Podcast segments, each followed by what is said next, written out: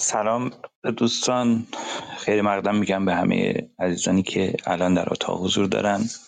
و سلامی عرض می‌کنم به افرادی که در آینده این صداها رو خواهند شنید. در ماه تیر هستیم و یکی از فجایعی که در سالیان اخیر در ایران اتفاق افتاد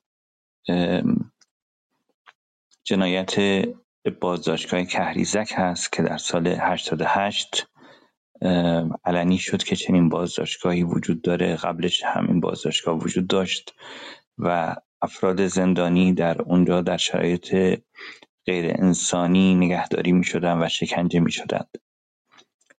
در جریان اعتراضات بعد از سال 88 این فاجعه منجر به کش شدن سه نفر شد.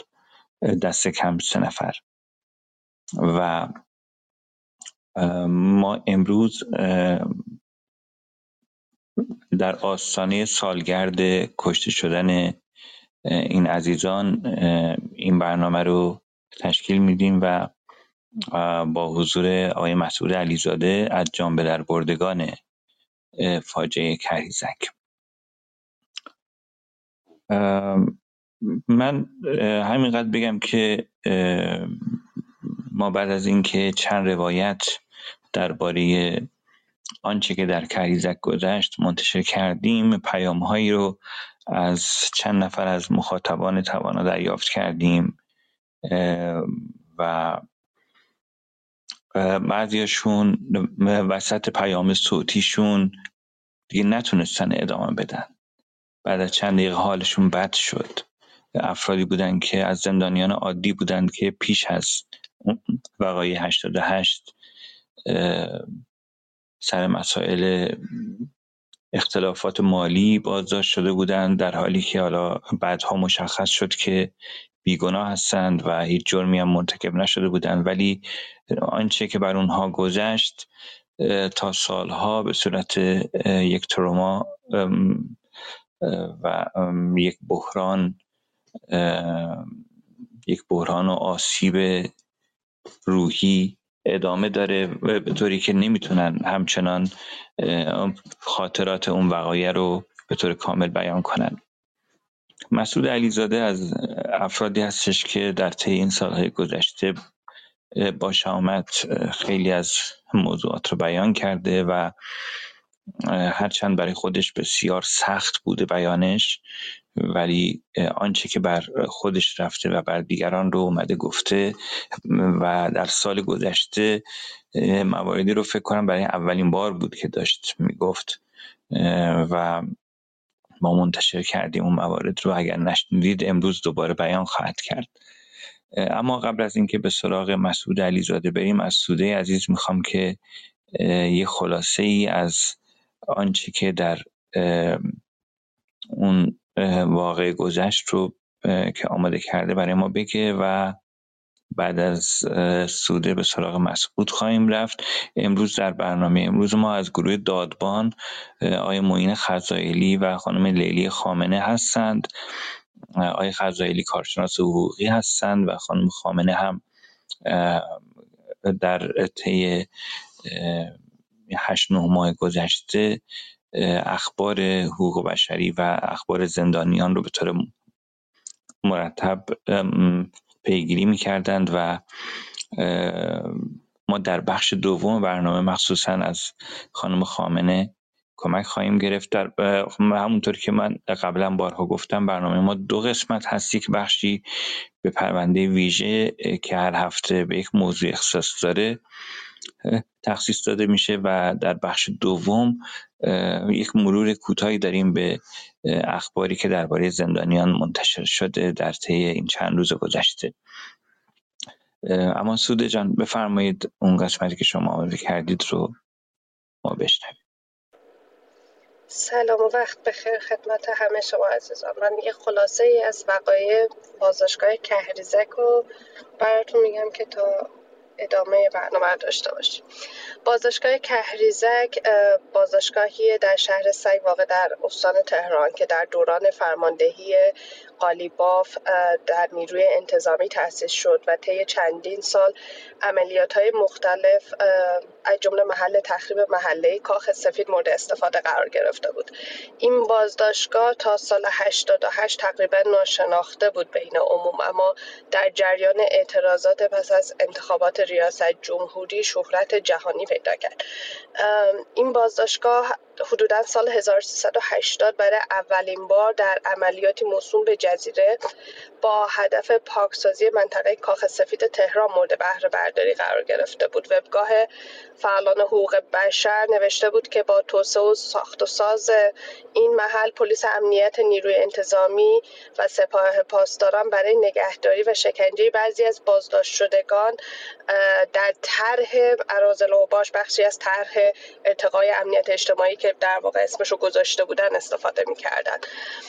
به گفته گزارشگران حقوق بشر بسیاری از بازداشت شدگان مربوط به اعتراضات گسترده‌ای که انتخابات ریاست جمهوری دهم صورت گرفت و سرکوب های پس از اون به این محل برده می شدن. به گفته کمیته گزارشگران حقوق بشر این مکان در سطحی پایین تر از زمین قرار داره و زندانیان در اون نمی‌تونستن از حق هواخوری استفاده کنن استفاده از مستراح مثلا فقط یک بار در طول روز مجاز بود زندانیان در بعد ورود به کهریزک به رهنه می شدن و فقط با یه زیر شلواری در واقع روی سنگ و خار و خاشاک باید سینه خیز می رفتن و همزمان مورد ضرب و شتم قرار می گرفتن و یا بهشون شکنجه های زیادی مثل کتک زدن وارد می‌شد ازشون بهشون مجبورشون می‌کردن بشین و پاشو همون کلاق در واقع انجام بدن تا وارد بشن. تعداد خیلی زیادی از بازداشت شدگان به دلیل جراحات وارده و شرط مناسبشون و شکنجه هایی که می شدن مورد آسیب های خیلی جدی قرار گرفتن و خب تعدادی هم متاسفانه جانشون رو از دست دادن. نیروهای امنیتی با تهدید خانواده اونها از اعلام اسامی و دادخواهی این افراد جلوگیری کردند سوله کهریزک در اون زمان فاقد آب تهویه وسایل گرم کننده و خنک کننده کف پوش موکه تخت خواب نور سرویس های بهداشتی بود.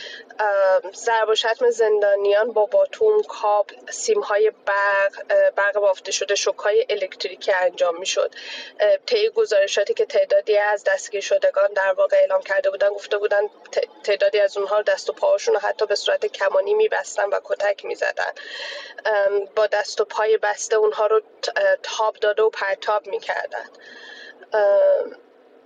ما تعدادی از عزیزان رو در واقع توی این بازاشگاه از دست دادیم. جونشون از دست رفت. محسن روح الامینی محمد کامرانی امیر جوادی فر رامین قهرمانی و امین نجاتی کارگر جمله کسایی هستند که در واقع در این بازداشتگاه کشته شدن. البته رامین هرمانی و احمد نجاتی بعد از آزادی از کهریزک بر اثر شکنجه ها در واقع جانشون رو از دست دادن. بعد از درگیری های حوادث بعد انتخابات در مورد رامین آقازاده توضیح کوچیکی بدم که در واقع یکی از کسایی بود که بعد در انتخ...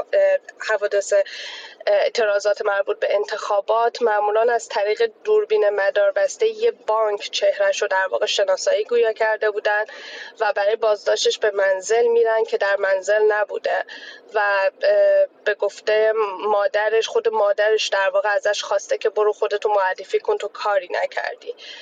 مادرش در یه مصاحبه میگه به دلیل که می‌دونستم فرزندم جزئی اعتراض آرام کاری انجام نداده خودم دستشو گرفتم و با هم به محلی که معمولا گفته بودن مراجعه کردیم. به امید اینکه چند سال ساده ازش بپرسن و اون آزاد کنن.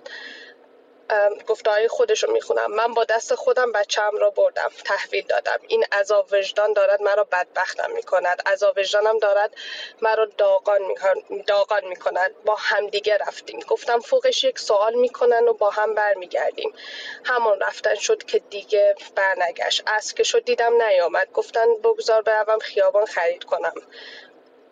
رفتم به کلانتری سر زدم گفتن پسر شما را کهریزک نمی‌برن از همینجا آزادش می‌کنن. به دنبال سربازی دویدم و گفتم جگرم دارد میسوزد. بگویید بچم را چه کار کرده اید؟ ولی همون شد که گفتند رفت و بردنش کهریزک رامین آقازاده چهارده روز بعد اینکه در واقع به همراه مادرش خودش رو به نهادهای امنیتی معرفی می‌کنه آزاد میشه و نهایتا ولی 27 تیر ماه از شدت شکنجه هایی که در بدنش بوده و فشاری که داشته جونش رو از دست میده. یکی دیگه از کشته شدگانی که در واقع باید به تحریزک در واقع ارتباط داره آقای رامین پور اندرز جانی پزشکی هستن که دوران خدمت وظیفهش رو در این بازداشتگاه میگذرونده. که 19 آبان 88 کشته میشه. پس از رسوایی در واقع شکنجه در کهریزک و مرگ چندین تن از زندانیان در واقع به اتهام و قصور در انجام وظیفه بازجویی میشه ولی این شخص در واقع توسط مقامات حکومتی به قتل می‌رسه چرا که در دادگاه علیه مجرمان کهریزک اعتراف می‌کنه و علیه اونها صحبت می‌کنه و بعدا مقامات حکومتی هر کدوم یک دلیلی رو برای مرگش عنوان می‌کردن که دقیقا به خاطر این بود که خودشون کشته بود اعلام کردن مسئولیت دارویی بوده بعدا فرمانده پلیس خودکشی اعلام می‌کنه. یک پزشک دیگه هم بود در این زمینه عبدالرضا سودبخش پزشکی که در شهریور 89 در واقع به ضرب گلوله کشته میشه. اونم از جمله پزشکانی بوده که شروع می‌کنه به تراس کردن و اعلام کردن که چه اتفاقاتی افتاده. تحت فشار بوده که یه از کشته شدگان رو در واقع اعلام کنه که از به وسیله در واقع به خاطر مننژین جونشون رو دست دادن. علت اینکه حتی این شکنجه ها بالاخره عنوان شد علت اصلیش به خاطر محسن روح الامینی بود. چون پدر محسن روح الامینی یکی از افراد حکومتی بوده به افراد حکومتی بالا بسیار نزدیک بوده و همون در واقع شاید یه جورایی باعث شد که نهایتا مجبور شدن اعتراف کنن به شکنجه که کردن. ولی خب این اعترافات هیچ پیامدی در واقع نداشت. همون متهم ردیف اول پرونده که سعید مرتضوی باشه هیچ وقت مجازات نشد و در نهایت به یک عذرخواهی اکتفا کرد. ولی خب ما عزیزان بسیاری رو تون کهریزک از دست دادیم و هنوز که هنوزه خیلی بسیاری از بازماندگان از شکنجه های ناشی از اون روزها زرج می‌برند. بسیاری از دختران و زنان که دستگیرم شده بودن از تجاوزات و تعرضات جنسی به خودشون صحبت کردن. و این تعرضات و تجاوزهای جنسی گفته شده که در مورد آقایون هم انجام شده بوده. ولی خب هیچ کدوم هیچ وقت موفق نشدن در واقع در دادگاه عادلانه بتونن اعتراض کنن و در واقع اعتراضشون رو به جایی برسونن. این خلاصه کوچیکی بود که من از اون روزها در واقع تهیه کرده بودم. خیلی ممنونم سوده جان. بله واقعا در اون ایام که این قضیه مطرح شده بود خیلی تکان دهنده بود. هنوز هم همینطور هست و مخصوصا اینکه خب سعی کردن که شواهد رو از بین ببرن و گویا هنوز هم این بازداشتگاه برقرار هست و بازداشتگاه های در واقع ثبت نشده زیادی وجود داره در ایران که زندانیان رو به اونجا می‌برند و طبق روایت هایی که ما در ماهای گذشته از افراد بازداشت شده داشتیم بعضا قبل از اینکه اونها رو به زندان ببرند به بازداشتگاه هایی بردند و نمی‌دونستن کجاست و در جایی ثبت نشد. و مورد آزار و شکنجه قرار دادن اونها رو. اما مسعود عزیز شما شما رو میشنویم. شما حرفای زیادی درباره هر کدوم از بچه های اونجا و همینطور تجربه خودت داری. ما ما سراپا گوشیم. از این بعد که بشنویم روایت. مسعود جان ببین الان میکروفون الان ما صدات رو نداریم. گاهی وقتا اینطوری میشه تو, تو کلاب هاوس یه بار از اتاق برو بیرون دوباره برگرد. الان چی؟ آیا رو سیستمت برنامه دیگری الان بازه که میکروفون احتیاج داشته باشه؟ الان ما باز نمیشنویم صدات رو. خب الان میکروفون تو باز کن فکر کنم الان درست شده باشه. باید علامت میکروفون رو اون پایین پایین صفحت سمت راست روش کلیک کنی. نمی‌دونم چرا میره پایین مسعود. مسعود جان یک بار از اتاق برو بیرون دوباره برگرد. یعنی اونجا OK. من اصلا تو اتاق نمیبینمشون. الان تو اتاق بود الان رفت بیرون بهش گفتم رفت. خب من خدمت دوستانی که الان تازه بهمون پیوستند بگم که ما امروز مهمانمون آقای مسعود علیزاده هست از جان به در بردگان فاجعه کهریزک. خب من دارم سعی می‌کنم مسعود رو invite کنم به قسمت speakers. من invite شون کردم. قبلا اینجا با کلاب هاوس کار کردن. می‌دونم باید accept کنم. نه ایشون تقریبا عضو کلاب هاوس بودن ولی تو اتاقا صحبت نمی کردن و آقای علیزاده براتون درخواست که میفرستیم accept باید بکنین درخواستمون رو که وارد اسپیکر بشین. یا خود شما می‌تونید درخواست کنید که اون علامت دست رو بزنید که که بیایید بالا. این گاهی وقتا این مشکل هست. مسعود جان یه درخواست دیگه هم دارم پس ازت.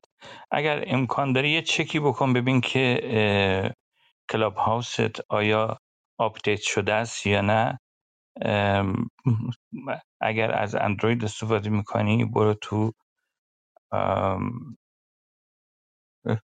Play Store و ببین که آیا احتیاجی نیستش که کلاب هاوس رو update بکنی؟ هرچی تلاش می‌کنیم نمی‌تونیم مسعود رو بیاریم بالا. خب من حالا یه چند لحظه ادامه میدم. یکی از مطالبی که اخیرا مسعود نوشته رو می‌خونم تا این مشکلش حالا شاید برطرف بشه برای اومدن به این قسمت. یه مطلبی که تو چند روز الان صدا شد؟ آها الان وصل شد. بسیار خب مسعود جان در خدمت شما هستیم.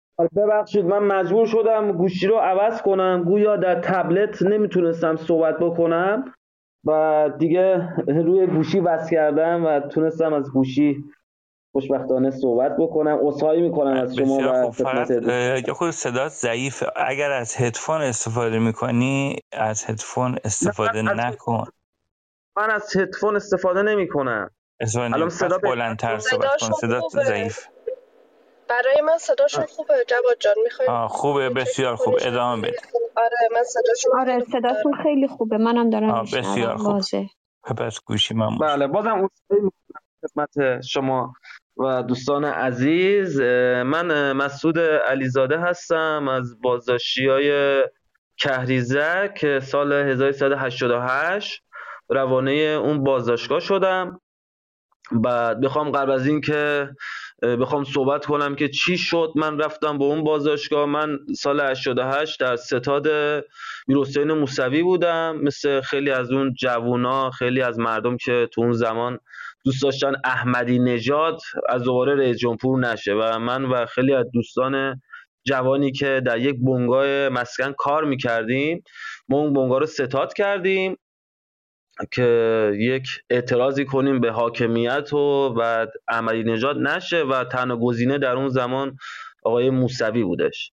خب ما تو اون ستاد فعالیت می‌کردیم. خب من کرج زندگی می‌کردم در اون زمان. و خب شاهد این بودم که همه مردم می اومدن بیرون و واقعا همه سبز بودن در اون زمان. همه سبز بودن و همه می‌خواستن یک تودنی هم به عملی نجات بزنم هم به خامنه ای که مثلا به آقای موسوی رأی بدن. بعد از اون که حالا اون تقلب گسترده ای که شک گرفتش خب من و تمام دوستایی که حالا تو اون ستاد کار می‌کردیم هممون تو شوک بودیم در اون روز که چی شد؟ که این حکومت ما رو به بازی گرفتش یعنی احساس احساس خوبی نداشتیم از یه قضیه. احساس می‌کردیم همه ما رو مسخره کرده حکومت و خامنه ای اومده با همه ما بازی کرده. و خب من برای اعتراض بیرون رفتم و روز 25 خرداد بود. بیرون رفتم. اون جمعیت زیادی بود که از سمت میدون انقلاب به سمت میدون آزادی رفتش. خب اون روز خیلی روز خوبی بودش. خیلی حس خوبی داشتم. نه من تمام اون فکر کنم دو سه میلیونی که اومده بودم بیرون. و ای کاش اون روز ما خونه نمی رفتیم جمعیت جمعیت خوبی بود. ای کاش اون شب ما بیرون میموندیم. شاید خیلی بهتر از اینا می‌تونستیم عمل بکنیم. من متاسفانه اون روز همه خونه رفتیم. و من همون روز که میدون آزادی بودم صدای شلیک شنیدم چون ما می‌خواستیم برگردیم کرج با حمله که دوستانم رفته بودم تهران. چون کرج کوچیک بود ما بیشتر تظاهرات رو می اومدیم تهران. چون کرج زود شناسایی می شدی اون حساب من خودم ترجیح می‌دادم که بیام تهران برای اعتراضا و جلوی پایگاه مقداد بود گویا تیراندازی شد که حالا بعدا فهمیدیم آقای علی حسنپور کشته شد. رامین رمضانیان بود و سه نفر دیگر کشته شدن جلوی پایگاه مقداد و دیگه روز 28 خردادم بود که حالا من برای تظاهرات دوباره اومدم تهران که جلوی همون صدا سیما بودم. و خیلی ها جوونا می‌گفتن بریم داخل صدا سیما. از اومد چند نفر می‌گفتن نه اگه برید تو نظامی بودن اینا می‌گفتن. یعنی لباس نیروی انتظامی تنشون بود. که اگه برید داخل همتون رو می‌کشن نباید برید. بعد بودن 7 10 تا از این موتور سنگینا اومدن واسدن جلوی همون صدا سیما و مردم اون روز نرفتن. یعنی حمله نکردن به سند صدا سیما. یعنی یه سریا تشویق می‌کردن بریم داخل ولی یه سریا می‌گفتن نریم ولی بالاخره نرفتیم اون روز داخل صدا سیما. و اگر هم می‌رفتیم شاید خیلی تعداد زیادی کشته می‌شدیم اون روز. و دیگه حالا دیگه اون روزم خب من دوباره میدون آزادی گیر کردم اون شب. و به سختی اومدم به سمت کرج. رفتیم توی خونه قایم شدیم. یا آقای تیر خورده بود اون شب اتفاقات خودش داشت. اتفاقات خیلی تلخی بودش که مجبور شدیم بریم توی دونه ماشینی بود. ماشین یعنی حمله بستنی و حمله گوش هست که پشتش مشخص نیست که ما رفتیم با چند نفر تو ماشین قایم شدیم. یا آقای محبت کرد ما رو از اون محبته ما رو نجات داد. بود یه جا دیگه ما رو پیاده کرد که ما هم سریع برگشتی اومدیم کرج.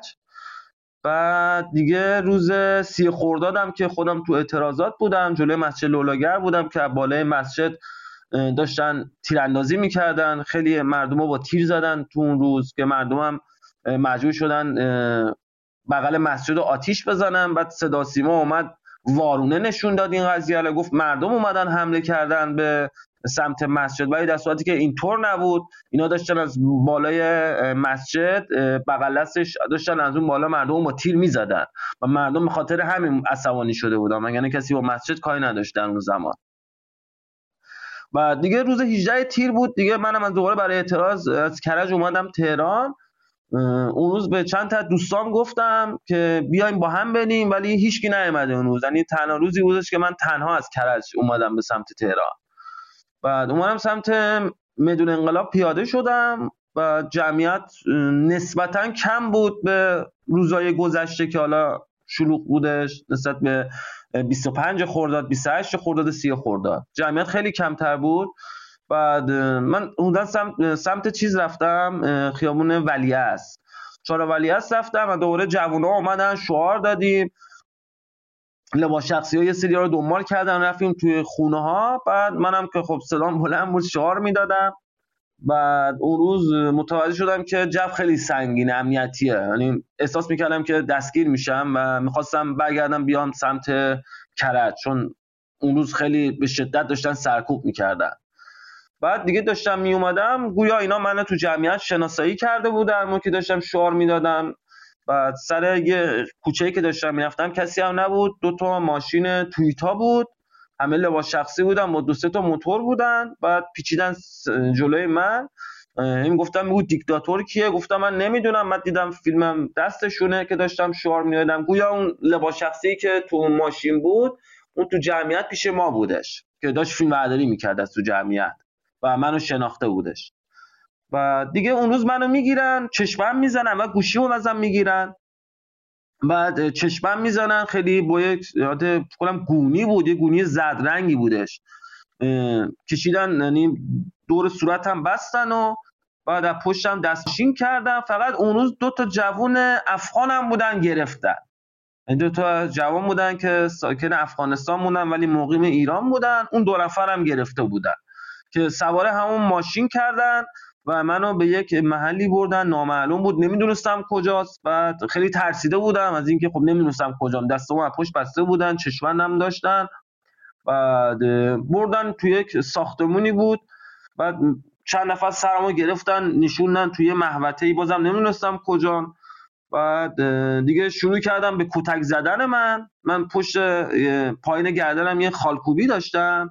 بعد هی می‌گفتن این علامت چیه؟ این علامت برای کجاست؟ اون یکی می‌گفت برای اسرائیلیا. سر این خیلی بهم گیر داده بودن. بعد یکیشون رفت سیم من گفتم این میره این رنگیه میره. بعد یکیشون رفت سیم ظرفشویی بود. چی بود؟ کشید پشتش. خیلی هم پشتم سوختش ولی خب فهمیدن خاله. و شروع کردم به کتک زدن من. بعد هی بلند می‌کرد یه حاجی نامی بهش می‌گفتن. هی سر منو میکوبید به دیوار. من نمی‌دونستم بغل حالا دیوار چیزی هستش. بعد همچین صورتمو برق میزدش. یعنی اصلا یه حالت خیلی بدی داشتش. انگار مثلا یه حالت بدی بهم دست می‌داد. بعد یه چند نفر که تو اون جمعیت بودن هی می‌گفتن ندار این کشته. یعنی اون چند نفری که حالا دادم تو پایگاه بسیج بودم تو وزارت اطلاعات بودم کجا بودم نمی‌دونم. بعد یک همون حاجی من گفت ندا رو برای چی کشتین؟ من گفتم ندا رو نمی‌شناسم. من سر خیلی این گیر می‌داد به من. که میگم مثلا با چی کشتید برای چی کشتی؟ حالا من تو ذهن خودم در اون موقع فکر می‌کردم که اینا یک دوربینی یه چیزی گذاشتن بغل دست من می‌خوان اعتراف بگیرن. این یعنی من همچین چیزی تو ذهنم رفتش. دیگه هر چقدر اینا منو زدن با لولو نمی‌دونم می‌زدن توف مینداختن رو من هیچی نمی‌گفتم. یعنی خیلی ترسیده بودم. بعد یکیشون نگو به شوخی اومدش نمی‌دونم حالا یه چیزی پلاستیکی بودش تو سرم. بعد داشتم مسخره می‌کردن که می‌خوایم بکشیمت اینجا. مثلا نه حالا چی گذاشتن تو سرم نمی‌دونم. من می‌گفت نه نکش اون که میگفتش نه بذار بکشیم اینا نمی‌دونم. بعد عنصراشون پاک بشه اینا. بعد من یه لحظه گفتم خب نکنی اینا مثلا منو بکشن. اصلا خیلی حالت بدی داشتم. بعد دفعه زدن زیر خنده. بعد تو, جم... تو اون جایی که بودم صدای ناله اینا هم زیاد میشنیدم. یعنی انگار کسای دیگر داشتن می‌زدن شکنجه می‌کردن. و خیلی شاید سختی بود. از اینکه نمی‌دونستم کجام چه اتفاقی قراره برام بیفته. خیلی استرس بالایی داشتم. بعد 5 ساعت تو اون مکان بودم. بعد دوباره منو با همون چشمند و دستامو از پشت بسته بودن سوار یک ماشینی کردن. بعد بردنم به یک محلی. بازم نمی‌دونستم کجا بعد چشمند وا کردم. گویا اونجا چیز بودش. پلیس امنیت میدان هور بودش. بعد چشام وا کردن. بعد از اینکه دیدم تو جمعیت هستم خیلی خوشحال بودم. دیدم خب یه سری رو گرفتن. تو جمعیت بودم. و از اینکه خب کشته نشده بودم تو اون جایی که هستم خیلی خوشحال بودم از این. حتی قبلش فکر می‌کردم اینا منو خب ول بکنم فکر می‌کردم اینا من انقدر زدن مثلا منو الان یه جا ولم می‌کنم میگم برو. ولی خب هم چیزی نشدش. اینا منو یه جای دیگه بردن. بعد اونجا بودن دو سه ساعت تو همون پلیس امنیت میدون هور بودم. بعدش ما رو سوار ون کردن. ما رو سوار فرستادن به سمت پلیس پیشگیری میدون انقلاب. که ما وارد اون بازداشتگاه شدیم پلیس پیشگیری. بودن فکر کنم 300 نفر بودیم. شاید هم بیشتر. بازداشتگاه خیلی کوچیک بود. و اون شب هم حتی جا نمی‌شدم. بعضیا بخوابن سرپا بودن. بعد فردای اون روز شد ما رو آوردن 19 تیر. ما رو آوردن داخل حیات بعد همه رو نشوندن. یک برگاهی به ما دادن. پنج تا اتهام داشت. اتهام علیه امنیت ملی توهین به رهبری تخریب اموال دولتی و و و اتهامایی که خودشون نوشته بودن برای ما. بعد خب ما هم که خب قبول نمی کردیم اینا رو بخوایم امضا بکنیم. ولی خب اگه هر کی امضا نمی‌کرد مجبور می‌شد با لولو با شلنگ و اینا کتک بخوره. و بالاخره بچه ها مجبور بودن که همه ما این برگاه رو امضا بکنیم. بعد داخل اون حیات هم شخصی بود به نام آقای هیدری فرد دادیار بودش. نشسته بود یک میزی براش پنگ کرده بودن. بعد یه سری میوه هم گذاشته بودن اونجا. براش آب خنک گذاشته بودن چون هوا خیلی گرم بودش. آب می‌خورد میوه می‌خورد بعد هستهاش هم پرت می‌کرد سمت ما. بعد ایشون آقای هیدریفر برگشت گفتش ای از شما میرید زندان اوین ای از شما میره زندان کهریزک. خب ما تا موقع من خودم شخصا مثلا نمی‌دونستم کریزک کجاست یا اصلا بازداشتگاهی به نام کریزک هست. اصلا هیچ اطلاعی نداشتم. بعد یکی از بچه ها پرسیدش از همین هیدری فر کریزک کجاست؟ بعد گفت اگه تا آخر هیدری فر گفت گفت اگه تا آخر تابستون از کریزک زنده اومدید بیرون تازه می‌فهمید کریزک کجاست. خب ما این اولش ترسیدیم که مثلا این کریزک کجاست چه جهنمیه که می‌خوام ما رو ببرن. بعد دیگه دو تا اتوبوس آوردن. ما یعنی من و 135 6 نفر بودن. ما رو از شانسمون یعنی شانس بد ما روانه بازشه کریزک شدیم. دو تا اتوبوس بودش با یک ون بود که ما رو سوار کردن دستبند زدن. بعد من به اون شخصی که بغل دستم بود این شخصی بود به نام محمد محمدپور. ازش پرسیدم گفتم می‌دونی کریزک کجاست؟ چه جور جاییه؟ ایشون هم گویا اطلاعات نداشت. گفت خیلی خوبه خیلی جای خوبیه خیلی خوشحالیم که اوین نرفتیم. و اینجا از اوین خیلی بهتره. خب ما از اوین خیلی میترسیدیم. اوین خب خیلی ترسناک بود. و من تو فکر خودم پیش خودم فکر می‌کردم که خب خیلی خوششانسی ما داریم می‌بینیم کریزک و اینجا از اوین خیلی بهتره. یعنی اینجا فکر می‌کردم من خیلی خوششانسم. حالا نمی‌دونستم چه بلایی قراره سر اون بیاد. دیگه ما رو از جاده خاکی های سمت بیزرا بردم. وارد یک پادگانی بودیم یک دژوانی بودش. دو تا سرباز جلوی اون بود. بعد دوباره از اونجا هم ما رد شدیم. بعد که رسیدیم یک یک ساختمونی بود که گویا بازداشته کریزک بود. یه سری سوله بود و بازداشتگاه اینا که ما که نمی‌دیدیم فقط یه محبدش رو می‌دیدیم ما. بعد قرار بود ما رو از اون اتوبوس ها پیاده بکنن ولی همچنان تو اتوبوس نشسته بودیم و گویا رئیس بازداشت کریزک سرن کمجانی ما رو پذیرش نمی‌کنه به خاطر کمبود جا. چون بازداشت کریزک خودش کمبود جا داشتش. بعد از اونور اینا ما رو پذیرش نمی‌کنن. بعد سعید مرتضوی داستان وقت تهران گویا به سرتیب رجبزاده زنگ می‌زنه و ازشون خواهش می‌کنه. سرتیب رجبزاده اون موقع فرمانده نظامی تهران بود که این بازداشتی ها رو باید حتما پذیرش کنید بعد هر اتفاقی هم بیفته به عهده خودم. اینا تو دادگاه زده شد. یعنی صحبت هایی که خود سرتیب رجبزاده می‌گفت که مرتضوی سعی مرتضوی از من خواست که این بازداشتی ها رو پذیرش کنید بودن یک ساعت ما پشت درب کریزک بودیم که گویا دیگه بالاخره اینا اجازه دادن که ما پذیرش بشیم تو بازداشتگاه. بعد وارد حیات شدیم وارد حیات بازداشتی کریزک شدیم. بعد یک حس خیلی بدی به من دست داد به هممون. مثلا یک حس خیلی سختی بود. انگار مثلا از دیوارا اونجا صدای زجه می اومد حتی اونا خیلی ناله می‌کردن. اون بازداشتیه که قبل از ما اونجا بودن که به نام عراض لوباش ازشون یاد می‌کنن اونجا بودن اونا خیلی ناله می‌کردن سر صدا می‌کردن. البته جای اونا هم حالا اونا هر جرمی مرتکب شده بودن اونا سزاشون کریزک نبود. یعنی هر جرمی اگه کرده بودن بعد به یک زندان قانونی می‌رفتن. نه بازداشت غیر قانونی که زیر نظر سازمان زندان ها هم نبود بازداشت کریزک.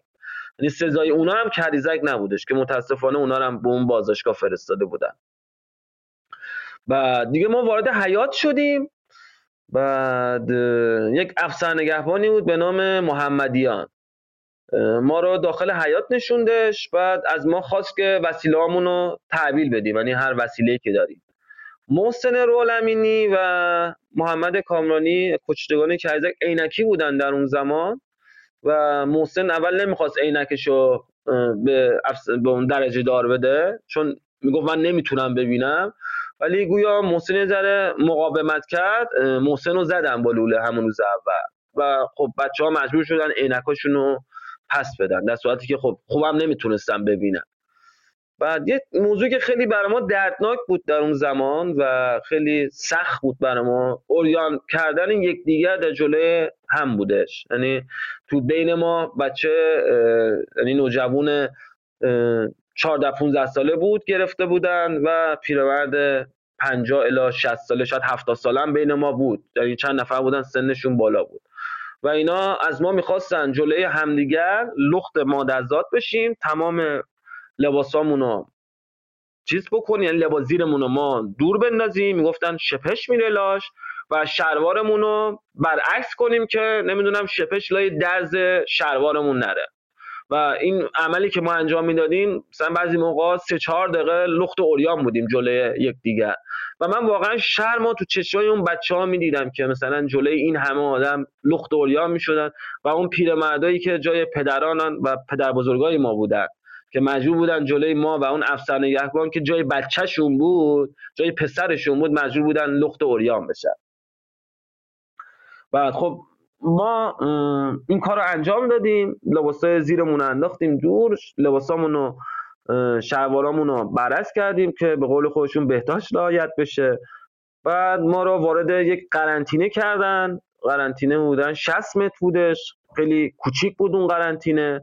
فاقد نمی‌دونم هواخوری بود. مثلا یک دریچه هوایی نداشتش که اصلا تو اون گرمای تیرما مثلا یک پنجره نداشتش. توالتاش فاقد در بودش. اصلا خیلی شرایط سختی داشت. 60 متر بود. خیلی کوچیک بود اون بازاشگاه ما حدودا سر سی چهل نفر بودیم. ما رو وارد اون بازاشگاه کردن. حتی با لوله و با شلنگ و اینا یعنی ما رو زدن. یک دو سه بعد می‌رفتیم وارد اون بازاشگاه شدیم بعد حدودا یک نیم ساعتی گذشت و حدودا سی الا نفر از اون مجرمان خطرناک و دوباره ریختن تو قرنطینه ما.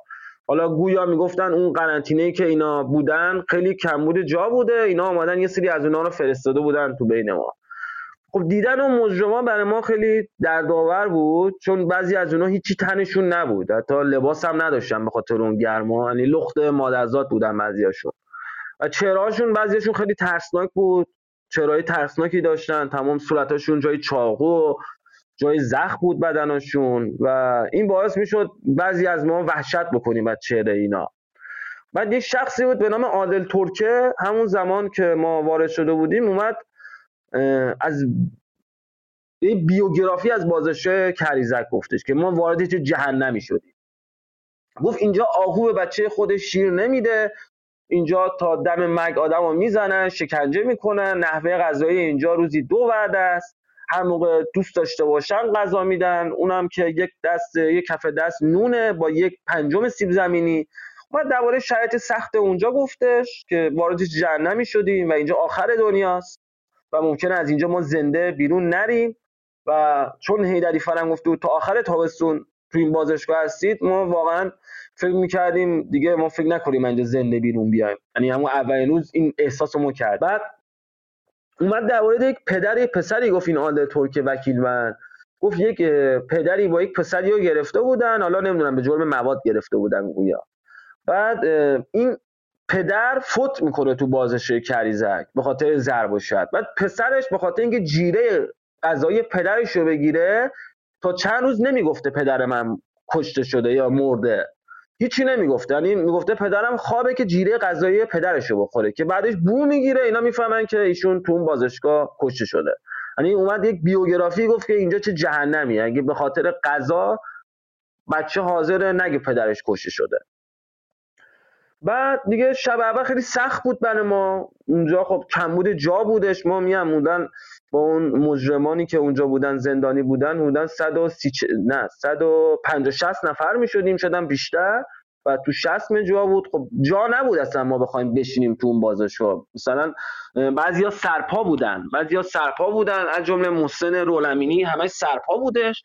و باید کتابی میخوابیدیم ما. ما تازه فهمیدیم کتابی بخواب یعنی بعد برعکس میخوابیدیم که جا بشه. تازه اون جا هم نبودش. خب هوا خیلی گرم بودش به شدت گرم بود. فکر کنم بالای 50 درجه بودش هوا. بعد اون بازشگاه هم که خب هیچ دریچه هوایی نداشت یعنی داشتیم خیلی رنج میبردیم از این هوای گرم. خب زمینش هم که موزاییک بودش نه موکتی بود نه فرشی بود. دستشویی فاقد در بودش و این موضوعات ما رو اذیت می‌کرد. از جمله اینکه آب بازاشه کریزک آب چاه بود و آب غیر بهداشتی بود که ما مجبور بودیم اون آب رو بخوریم و آبش هم خیلی بوی بدی میدادش. اونجا یه دستشویی داشت سه تا ظرف شیشابه خانواده بودش که خیلی بوی بدی می‌داد اون ظرف ها و ما مجبور بودیم تو اون آبا تو اون ظرفا ببخشید عذرخواهی می‌کنه تو اون ظرفا آب پر کنیم و دست به دست بین بچه ها بچرخونیم. و این نکته هم که بود خب اکثر بچه ها موقعی که بخوام وارد بازی کایزر بشن مجروح بودن کتک خورده بودن ناله می‌کردن. از جمله امیر جوادی فر که موقع دست قبل از اینکه دستگیر بشه اینو به شدت مورد شکنجه قرارش داده بودن. فکش شکسته بودش. بعد گویا سینه‌هاشو زده بودن. تمام سینه‌هاش آسیب دیده بودش بینا یکی از چشاش از دست داده بود امیر و شاید خوبی نداشت امیر جوادی فرانی از همون روز اول ما چهره امیر رو دیدیم با نالایی که می‌کرد فهمیدیم که امیر تو بین ما از همه حالش بدتره. بعد اون شب ما به سختی گذروندیم که اصلا فکر نکنم اون شب کسی خوابیده باشه. یه نکته که خیلی سخت بود زمان ایستاده بود در اون بازداشتگاه. اصلا مثلا هر یک روزش برای ما انگار چندین سال میگذشت. به خاطر این شرایط سختی که اونجا ما داشتیم. دیگه فردای اون روز شد دیگه ما رو آوردن داخل حیات یعنی چند تا افسر نگهبان و ببخشید چند تا از این وکیل بندا بودن با این کسایی که زیر دستشون بودن به نام محمد کرمی مربوط به محمد تیفی. اینا اونجا با معمولین کار می‌کردن و بچه ها رو شکنجه می‌کردن. خاطر اینکه جیره غذای بیشتری بگیرن بخورن از اون افسر نگهبان ها بعد اینا پشت در وای میستادن پشت در همون بازداشتگاهی که ما اینا بودش. بعد بشمر سه ما بعد می اومدیم بیرون هم بازداشتگاه. یعنی از اون قرنطینه ای که بودیم قرنطینه یه بعد بشمر سه می بیرون. که اینا هم پشت در وایستاده بودن ما رو با اون لوله ها با اون چوب ما رو می‌زدن خیلی شرایط سخت بود. یعنی اون لوله ممکن بود تو کلیه ما بخوره تو گیجگاه ما بخوره تو سر ما بخوره. و ممکن بود همون موقع مثلا بخوره تو سر ما یا همونجا کشته بشیم شرایط خیلی سخت بودش که ما به شمار سه می اومدیم داخل حیات می شدیم حیات که میگم خیلی هوا گرم بود. یعنی ما پابرنه بودیم هیچی پامون نبودش و تمام کف پامون اون آسفالت میسوخت زخم شدش و این استوار محمدیان می اومد ماها رو شکنجه می‌کرد تو داخل حیات و ما باید سوار هم می‌شدیم و چهار دست پا می‌رفتیم رو حیات و زانوهای بچه ها تمام خوب میومد تمام پاشون زخم میشدش به خاطر اینکه رو اون آسفالت داغ مجبور بودیم ما دور حیا رو چهار دست و پا بریم و بعضی موقع می که از سوار هم می‌کردیم. خب من چون قبلا پام شکسته بود و چند نفر دیگه خب این کار انجام ندادیم و حدودا 4 5 تا ضربه لوله زدن لولای پی وی سی می‌زدن به دست ما. یعنی می‌گفتن چون شما تنبیه چهار دست پا نرفتید بعد حتما لوله بخورید کف دستتون. تا اینا بخوان افسر نگهبانا از شکنجه ما ارضا بشن. خب من اوندن چهار پنج از این لوله ها خود کف دستم یعنی خیلی درد داشت. یعنی موقع که زد تمام دستم همون دقیقه کبود شد ترکید تو دستم. همچین با شدت با محکم می‌زد انگار مثلا جنون رو من تو چهرش می‌دیدم. اون استوار محمدیان اون جنون رو من تو چهرش می‌دیدم که با چه ضربی با چه محکم می‌زد تو دست ما. اصلا نمی‌گفت ما که انسانیم. خب برای چی به کدام این گناه ما رو دارید می‌زنید؟ ما چیکار کردیم؟ ما فقط برای حقمون اومدیم بیرون برای آزادی کشورمون اومدیم بیرون. این صداش نبود که ما می‌خوایم بیگناه شکنجه بشیم. ولی خب ما رو شکنجه میکردش. بعد اون روز از دوباره دیگه ما رو شکنجه کردن. همه خب بچه ها آسیب دیده بودن تو اون حیات تمام زانوها زخم شده بود. روی مچ پاهاشون زخم شده بود تمام. بعد از دوباره ما رو بشمار سه از دوباره داخل قرنطینه کردن. از دوباره مثل قدیم اونا وای میستادن پشت درب بازداشتگاه لوله دستشون بود و ماها رو می‌زدن و ما باید سریعا داخل اون قرنطینه می‌شدیم.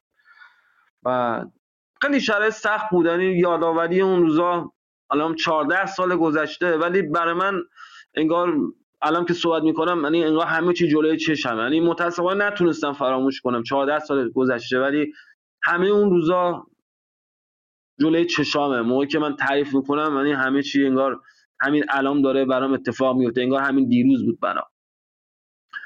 بعد دیگه از دوباره ما روز اول بود دوباره بعد از فکر کنید یک روز بعد از یک روز که ما گرسنه بودیم روز فکر کنم 19 هم 20 بود. بعد روز 20 تازه یک کف دست نون با یه دونه یعنی یک پنجم یا یک ششم سیب زمینی به ما غذا دادن. حتی اونم اون مجرمان خطرناک می‌دادن دستاشون هم که تمام آلودگی بوده ولی خب بعضی ها مجبور بودن به خاطر اینکه زنده بمونن اون غذا رو بخورن بعضی هم نمیخورده غذا که نبود یه کف دست نون بودش. مثلا فکر بعد یک روز یا ما از روز 18 تیر هیچی نخورده بودم. روز 20 تیر بودش. اون یه ذره کف دست نون رو به ما دادن.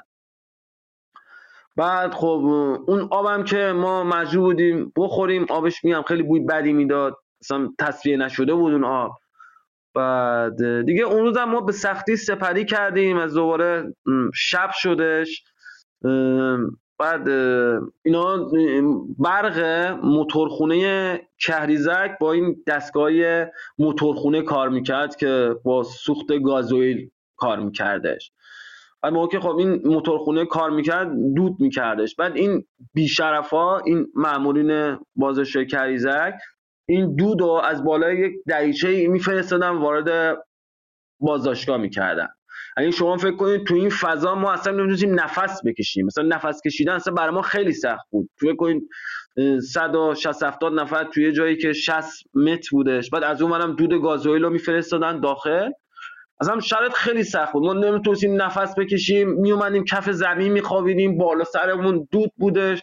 چشامون سریع عفونت کرده بودن من چشای بچه ها نگاه می‌کردم تمام عفونت بغل چشاشون بودش.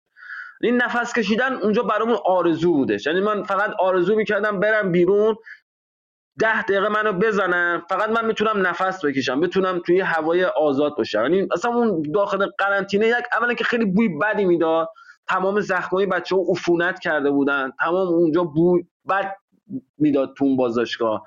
بعد خب تمام عرق کرده بودن بچه ها گرم بود کنیم مثلا تو قرنطینه که ما بودیم بیرون هوا 50 درجه بود اونجا شده بود بودن 60 70 درجه. انگار ما توی کوره آدم پزی ما کرده بودن.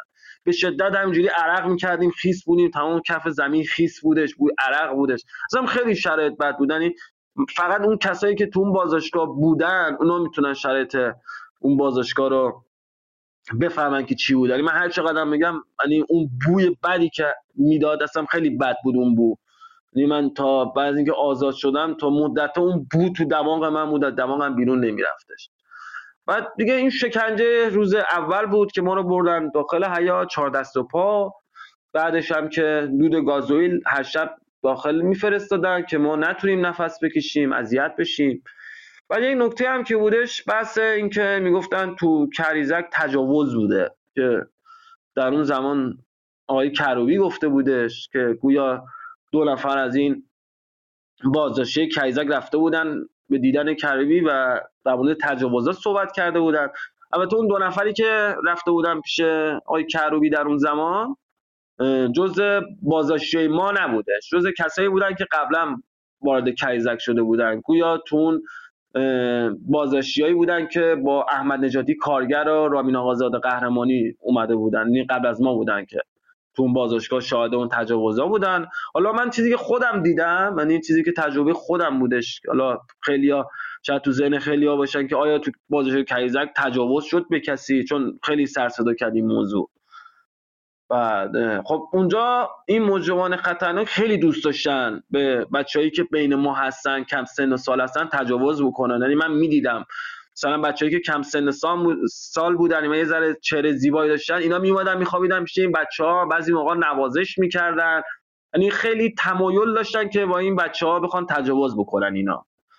بعد ولی خب چون تعداد ما زیاد بوده شدن ما 130 نفر بودیم اینا نمیت... یعنی نمی‌تونستن این کار رو انجام بدن. من همیشه گفتم اگر تعداد ما کم بود صد درصد اونا تجاوز می‌کردن به همه ما. شاید به خود من یا به خیلی ها تجاوز می‌کردن. چون اون کسایی که اونجا بودن دیگه اونا انسان نبودن به نظر من. اون خوی انسانیشون از دست داده بودن. چون انقدر شرایط اونجا سخت بود اینا اصلا تبدیل به یک موجودات شیطانی شده بودن. به خاطر شرایط بد اون بازداشتگاه. بعد دیگه مثلا من اونجا که خودم دیدم یک پیرمردی بودش. بهش گفتم بابا علی. و این پیرمرد رو میبردن تو دستشویی که میگم فاقد در بود. دو تا دستشویی بود یکیش فاقد در بود یکیش در داشتش. اونجا بهش تجاوز می‌کردن. به یک پیرمرد 60 70 ساله این مجرمان خطرناک تجاوز می‌کردن. یه پسرم بودش جوون بود خیلی لاغر بود. گویا حالا بهش می‌خورد که معتاد باشه مثلا به اونم مثلا یکی دو بار تجاوز کرده بودن تو همون دستشویی. این مجرمانی که قبلا اونجا بودن سابقه دار بودن. که ما باید ساعت ها وای میستادیم که اینا کارشون تموم بشه تازه ما بریم دستشویی یا بخوایم آب خوری. این موضوع خیلی برای ما سخت بود که به یک پیرمرد جلوی چش ما دارن تجاوز می‌کنن. و این موضوع بود ما اینا دیدیم و تو بازپرسی ما گفتیم که چه اتفاقی افتاد.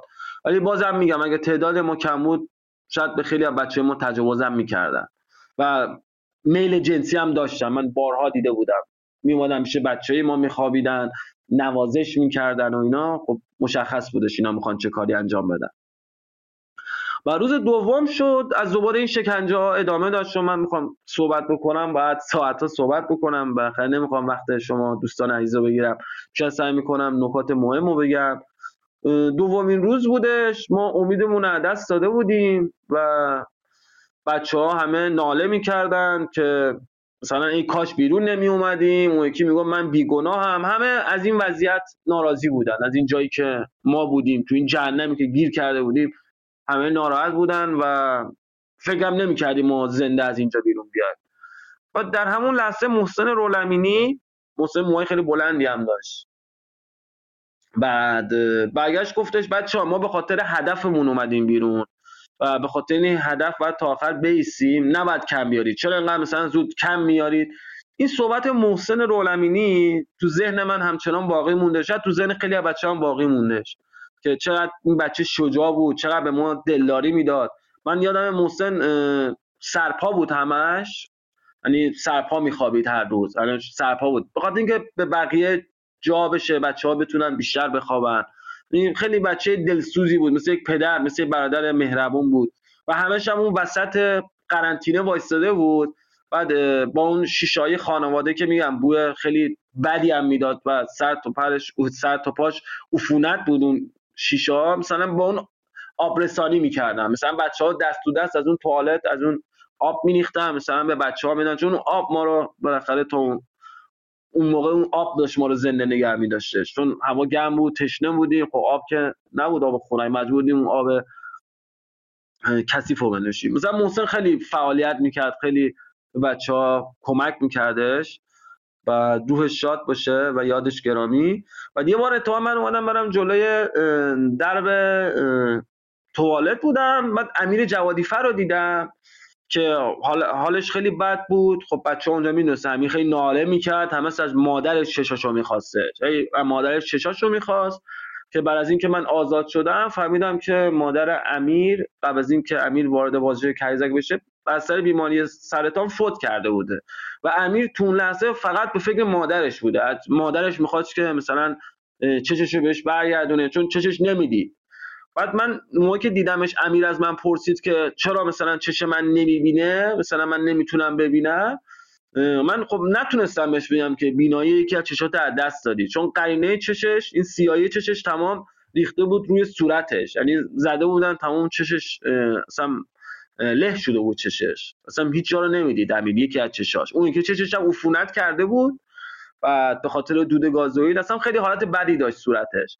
و من نتونستم بهش بگم که مثلا بینایی چه شاید دست بهش گفتم خوب میشی چیزی نیست. بهش دلداری دادم. و از دوره رفت اون ته بازداشتگاه نشست یه گوشه و دوره داشت ناله میکردش. چون تمام فکش اینا شکسته بود ورم کرده بود. خیلی حالت بدی داشت امیر. بعد روز سوم بودش. یعنی سوم شب بود. این شکنجه ها هر روز ادامه داشت. این شکنجه ها هر روز ادامه داشت. هر روز ما رو میبردن داخل حیات چهار دست پا میبردن. بعد از دوباره یک دو سه ما رو داخل قرنطینه می‌کردن. این شکنجه ها هر روز بود و روزی دو نوبت به ما از اون کف دست نوم می‌دادن. بعضی موقع دو نوبت هم نمی‌شد روز یه نوبت می‌شد. و شرایط خیلی شرایط سختی بود خیلی شرایط سختی بود. یعنی امیدمون از دست داده بودیم و فکر می‌کردیم اینجا میمیریم. سومین روز بود شب سوم بودش. بعد من تو بازشگاه خوابیده بودم. بعد یک پسر جوانی اومد گفت می‌تونی بلنشی من مثلا یه روز نخوابیدم یه روز نشستم که جامون رو با هم عوض بکنیم. چون نوبتی میخوابیدیم. نوبتی مثلا وای میستادم من میخوابیدم از دوباره اون بلند می‌شد جا نبودش. یا اینکه کتابی هم اگر میخوابیدیم بغلا بازم جا نبودش. بچه ها اکثرا سرپا بودن. یه سیا تو زمین تو هم خوابیده بودن. بعد من دلم سوختش بلند شدم که این آقا حالا یه ساعت دو ساعت. بخوابه رفتم به سمت دستشویی که آب بخورم. و در اون زمان محمد تیفیل افسر نگهبان بودش. میاد دو تا بچه ها رو صدا می‌کنه به نام سامان مهامی احمد بلوچی و من که بریم بیرون برای اینکه شکنجه بشیم. گویا افسر نگهبان اون شب خمسابادی شیف بودش. استوار خمسابادی به این محمد تیفیل گفته بوده که چند تا از این بازداشتی ها رو بیار شکنجه کنیم که یک درس عبرتی برای همه باشه چون بچه خیلی ناله می‌کردن. یه ذره صدا تو بازداشتی کیزک مثلا تو قرنطینه ما بالاتر رفته بود و اینا می‌خواستن مثلا ادعی از ما رو شکنجه کنن که بقیه صداشون یه ذره کمتر بشه. خب من نرفتم بیرون. من رفتم این گوشه قایم شدم. بعد این ساما مهامی و احمد بلوچی رو بردم بیرون. بعد من فکر کردم دیگه اینا من یادشون هسته دیگه یه گوشه قایم شده بودم پشت چند نفر بودم میدم از دوباره اومدش منو صدا کرد صدا که نکرد یعنی گفت بیا بیرون چون اسم منو که نمی‌دونست. اومد اینجوری من صدا که میگن با دست نشون داد گفت بیا بیرون من نرفتم. گفتم من کاری نکردم برای چی بیا من می‌خواستم آب بخورم. دیگه شروع کردن اون محمد تیفیل با اون دو تا از اون مثلا بگیم نوچه هاش بودن دو نفری گرفتن منو زدن. منو زدن دیگه منو به زور با چک و لگد و مشت منو بردن جلوی درب قرنطینه. بعد از اون من استوار خمس آبادی با همون لوله پی وی سی از اینکه دید من دارم مقاومت می‌کنم یه دفعه اون چهره شیطانیش اومد جلوی صورتشو و شروع کرد با اون لوله پی وی سی منو زدن. بودن گرفت یک ربع الی 15 دقیقه منو زدش با لوله. انقدر زد تو دستم هنوز بعد از 14 سال جای لولا رو دستمه که زد. یعنی مچ دستم ترکید انقدر با ضربه زدش. یعنی شروع کرد یه رو منو زدن. بعد من این گفتم آقا نزن نزن مثلا من کاری نکردم ولی خب می‌زد دیگه. یعنی اصلا توجه نمیکردش. همینجوری منو می‌زد. انگار نمی‌دونم این جانی بود انگار با زدن ما ارضا می‌شد. نمی‌دونم این شخص چه یعنی انسان که نمیشه روش گذاشتش. صد درصد ایشون انسان نبوده. بعد دیگه از دوباره بعد اینکه یک رب منو زد الا 20 دقیقه از دوباره منو بردن جلوی درب قرنطینه. یک حالت پنجره بود. دیدم سامان معامی احمد بلوچی رو آوزون کردن. پابند زدن و پا آوزون کردن. بعد تازه فهمیدم که چه بلایی می‌خواد سر من بیارن. دیگه من نمی‌خواستم مثلا منو پا آوزون کنن. دوباره چند نفری اومدن منو گرفتن. یک پابندی به پای من زدن. این پابند آهنی بودش. انقدرم این پابند تیز بودش بعد از 14 سال هنوز جای پابندا دور پای من هست. تمام دور پاهامو زخم کرده بودش و تا چند ماه دور پاهم بیهست بودش. دیگه شروع کرد این پابند رو زدن به پای من پابند آهنی و منو سر پا آوزون کردن. منو سر پا آوزون کردن. اصلا یک حس خیلی بری داشتم. اول فکر می‌کردم من خوابم می‌گفتم دارم خواب می‌بینم اینا رو. چون میگه میشه آخه یک نفر رو انقدر شکنجه کنن بزنن. بخواد به کدامین گناه؟ میگه من چیکار کردم؟ جرم من این بود که سرپا واسطه بودم برم آب بخورم. آخه اینکه یا اصلا خیلی شرایط سخت بودش اون موقع. خودم می‌زدم به خواب. می‌گفتم اینا خوابه دارم خواب می‌بینم من. اصلا امکان نداره تو واقعیت همچین چیزی اتفاق بیفته. ولی نه واقعی بودش. دیدم شروع کرد این استوا خمساوادی با اینکه من سر پا بودم شروع کرد با لوله منو زدن. با لوله می‌گرفت منو می‌زد تمام تو کمرم تو صورتم تو سرم با همه جا می‌زد. که من با دستام جلوی لوله ها رو گرفته بودم. بعد یک جمله‌ای به من می‌گفت می‌گفت باید جلوی همه داد بزنی بگی من غلط کردم من ببخشید من گو خوردم که مثلا از شکنجه من دست بکشه. من اول نمی‌گفتم این جمله ها را بعد شروع کرد یک استوار دیگه بود به نام گنجوش شروع کردن دوتایی حدودا یک رو منو با لوله زدن. حالا فکر کنید من سرپا هستم اصلا خون تو سرم نمیاد اصلا یه شرایط شوکی بودم. این دو نفرم دارن با لوله منو می‌زنن. بدن بیجون منو دارن با لوله. اگه یک فرش رو آویزون کردن قدیمه بودن این فرش رو آویزون می‌کردن می‌زدن با این چوبا خاکش بره. همینجوری داشتن منو می‌زدن این بیشتر وجدانی نداشتن اینا. هیچ وجدانی نداشتن. بعد دیدم دردا همه اذیت هم داره می‌کنه. اصلا خیلی حس بدی بود. بعد این جمله رو من مجبور شدم تکرار بکنم به خاطر اینکه دیگه نمی‌تونستم. این دردا خیلی داشت من اذیت می‌کنه این درد لوله ها اون شرط انقدر این جمله رو تکرار کردم زبونم خوش شده بودش یعنی انگار یه چوب خوش کرده بودن تو زبونم. و چون سر پا هم بودم خون به سرم نمی اومد اصلا خیلی شرایط بدی بود. خیلی شرایط بدی بود. اصلا دوست داشتم اون موقع بمیرم. یعنی دوست داشتم اون موقع اصلا هیچ وقت نبودم. اصلا هیچ وقت اون روزا رو نمی‌دیدم. یعنی از خدا بود اصلا نبودم اصلا تو این روزگار نبودم. ولی خب همه چی واقعیت بود شکنجه دردار همه چی واقعیت داشته دیگه یه سری از اون مجرمان خطرناک که تو بازداشتگاه بودن. خب اینا دیدن اینا دارن وحشیانه منو شکنجه می‌کنن. گفتن سلوات بفرستید. که یه سری ها شروع کردن به سلوات فرستادن که این دوتا جانی این دوتا شیطان از شکنجه من دست بکشن. بعد اینا این بچه ها من صدا رو میشنیدم که اینا این سلوات میفرستادن بچه های داخل قرنطینه یا اون مجرمانی که خطرناک بودن می‌گفتن. اینا اصلا دست بر نمیداشتن انگار می‌خواستن منو بکشن اون لحظه. من شاید هم انقدر یه رب دیگه منو بیشتر میزه شدم من میمردم زیر شکنجه. بعد بودن یک رب بود اینا 20 دقیقه که این اتفاقات افتاد منو زدن و سلوات اینا بالاخره از خستگیشون بودش که از شکنجه من دست کشیدن. نه که دلشون برای من سو اینا خسته شدن. اینا خسته شدن دیگه دست کشیدن. بعد بعد از ده دقیقه من از اون پابنده اووردم پایین. اصلا من تو شوک بودم انگار تو خودم نبودم انگار توی دنیای دیگه ای بودم. و دو نفر اومدن از زیر بغل من گرفتم من راه هم نمی‌تونستم برم. پاهم مثلا حس نداشت راه برم. بعد اومدن از زیر بغل من گرفتن. بعد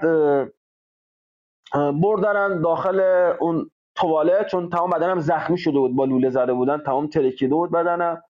که اون آب بریزن بچه ها که همین خونا بره همین که من از شک در بیام.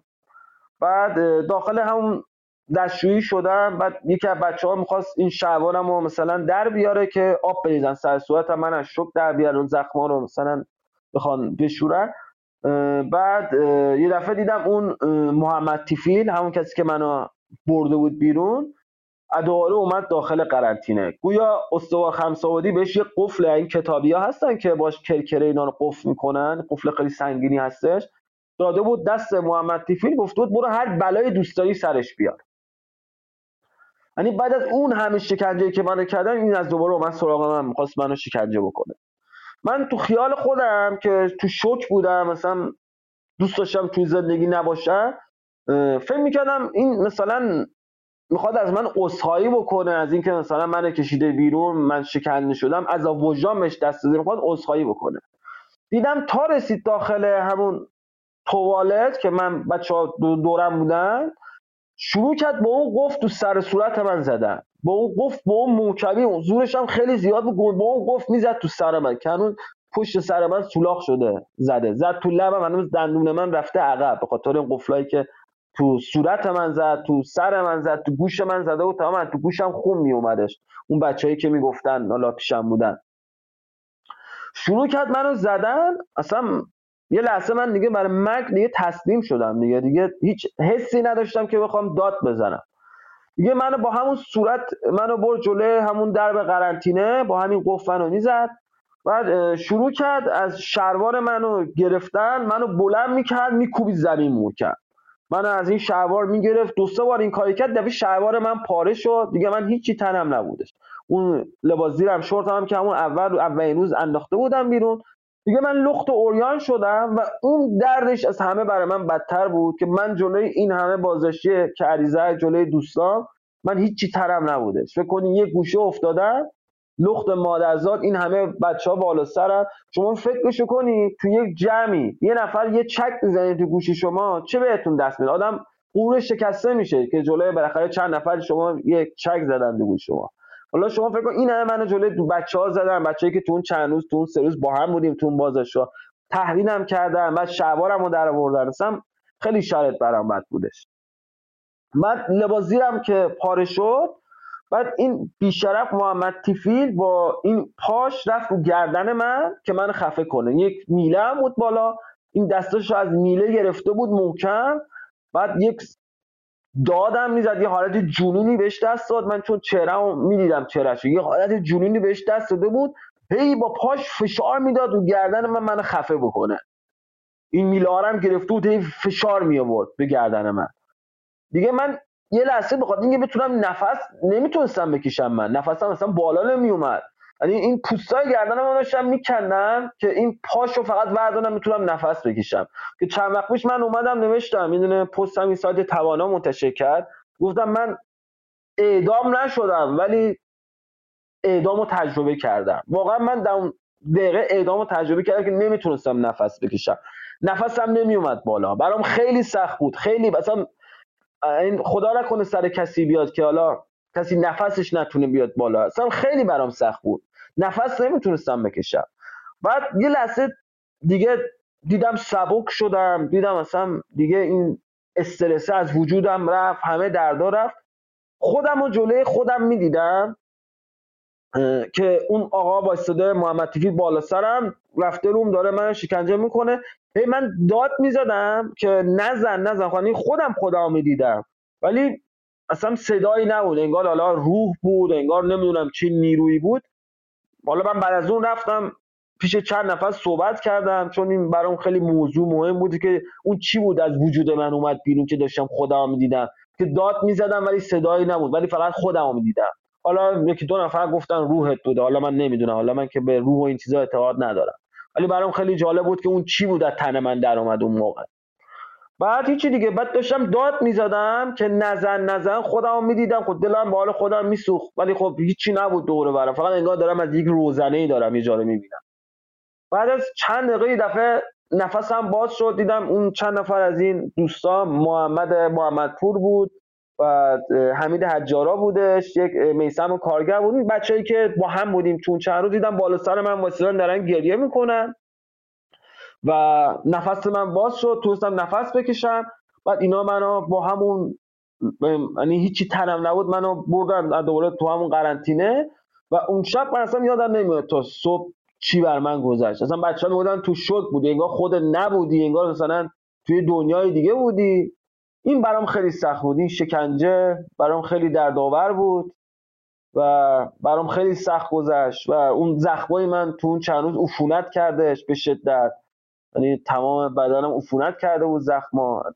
فقط زخمای من نه تمام بچه‌ای که اونجا آسیب دیده بودن عفونت کرده بود و برام خیلی سخت گذشت اون شکنجه و تب خیلی شدیدی گرفتم به خاطر اینکه بدنم سریعا عفونت کرد به خاطر اون میکروبایی که تو اون بازشگاه بودش و تب خیلی شدیدی داشتم. اون شب مثلا تا صبح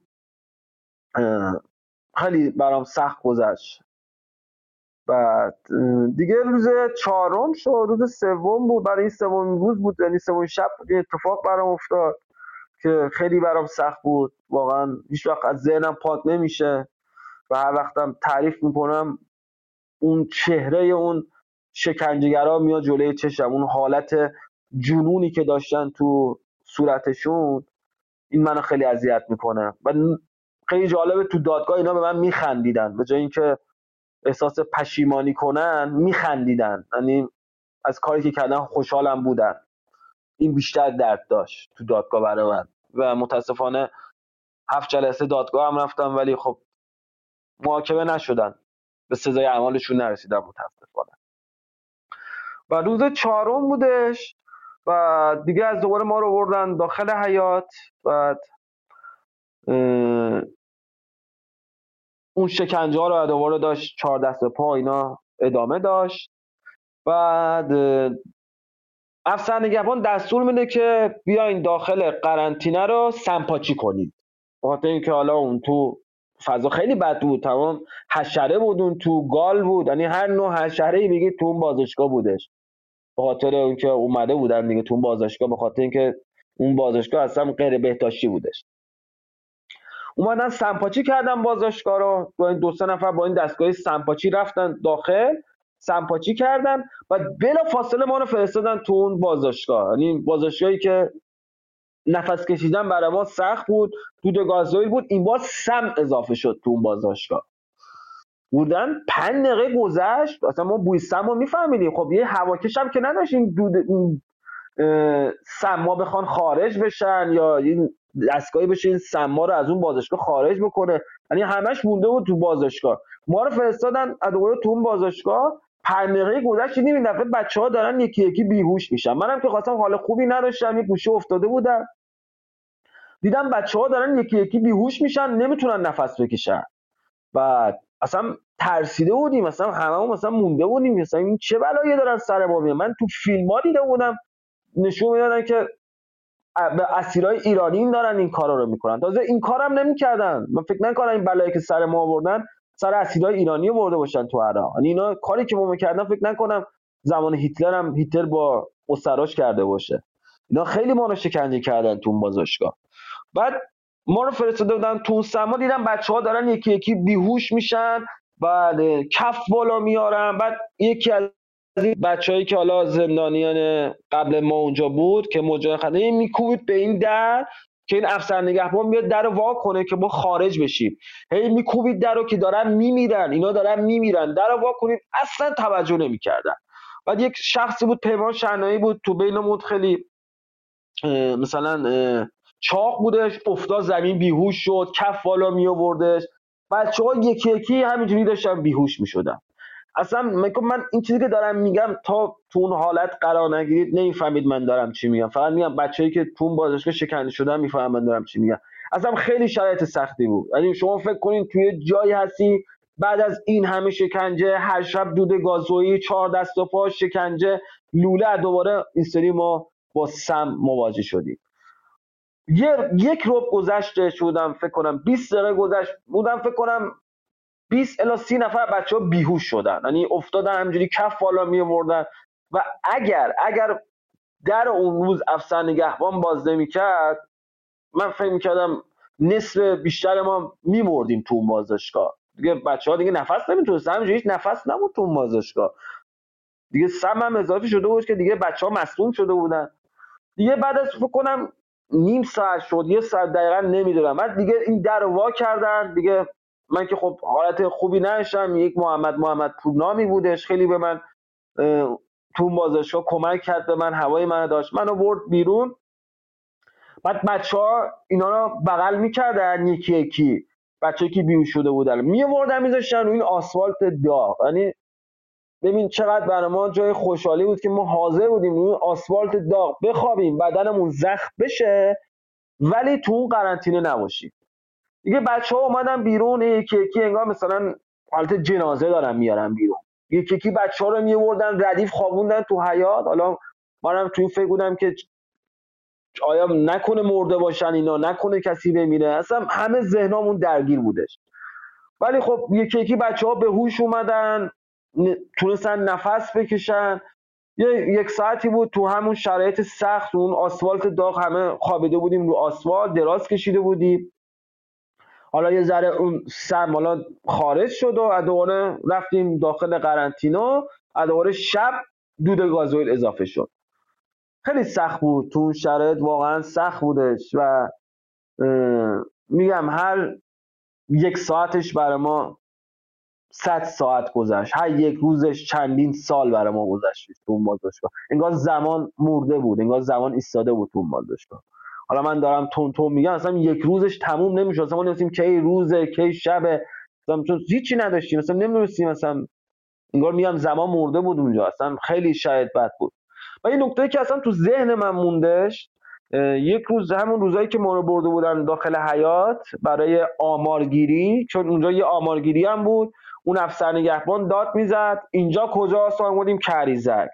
کریزک کجاست؟ آخر دنیا. آدم شدی؟ بله قربان. ما بعد اونی بله قربان.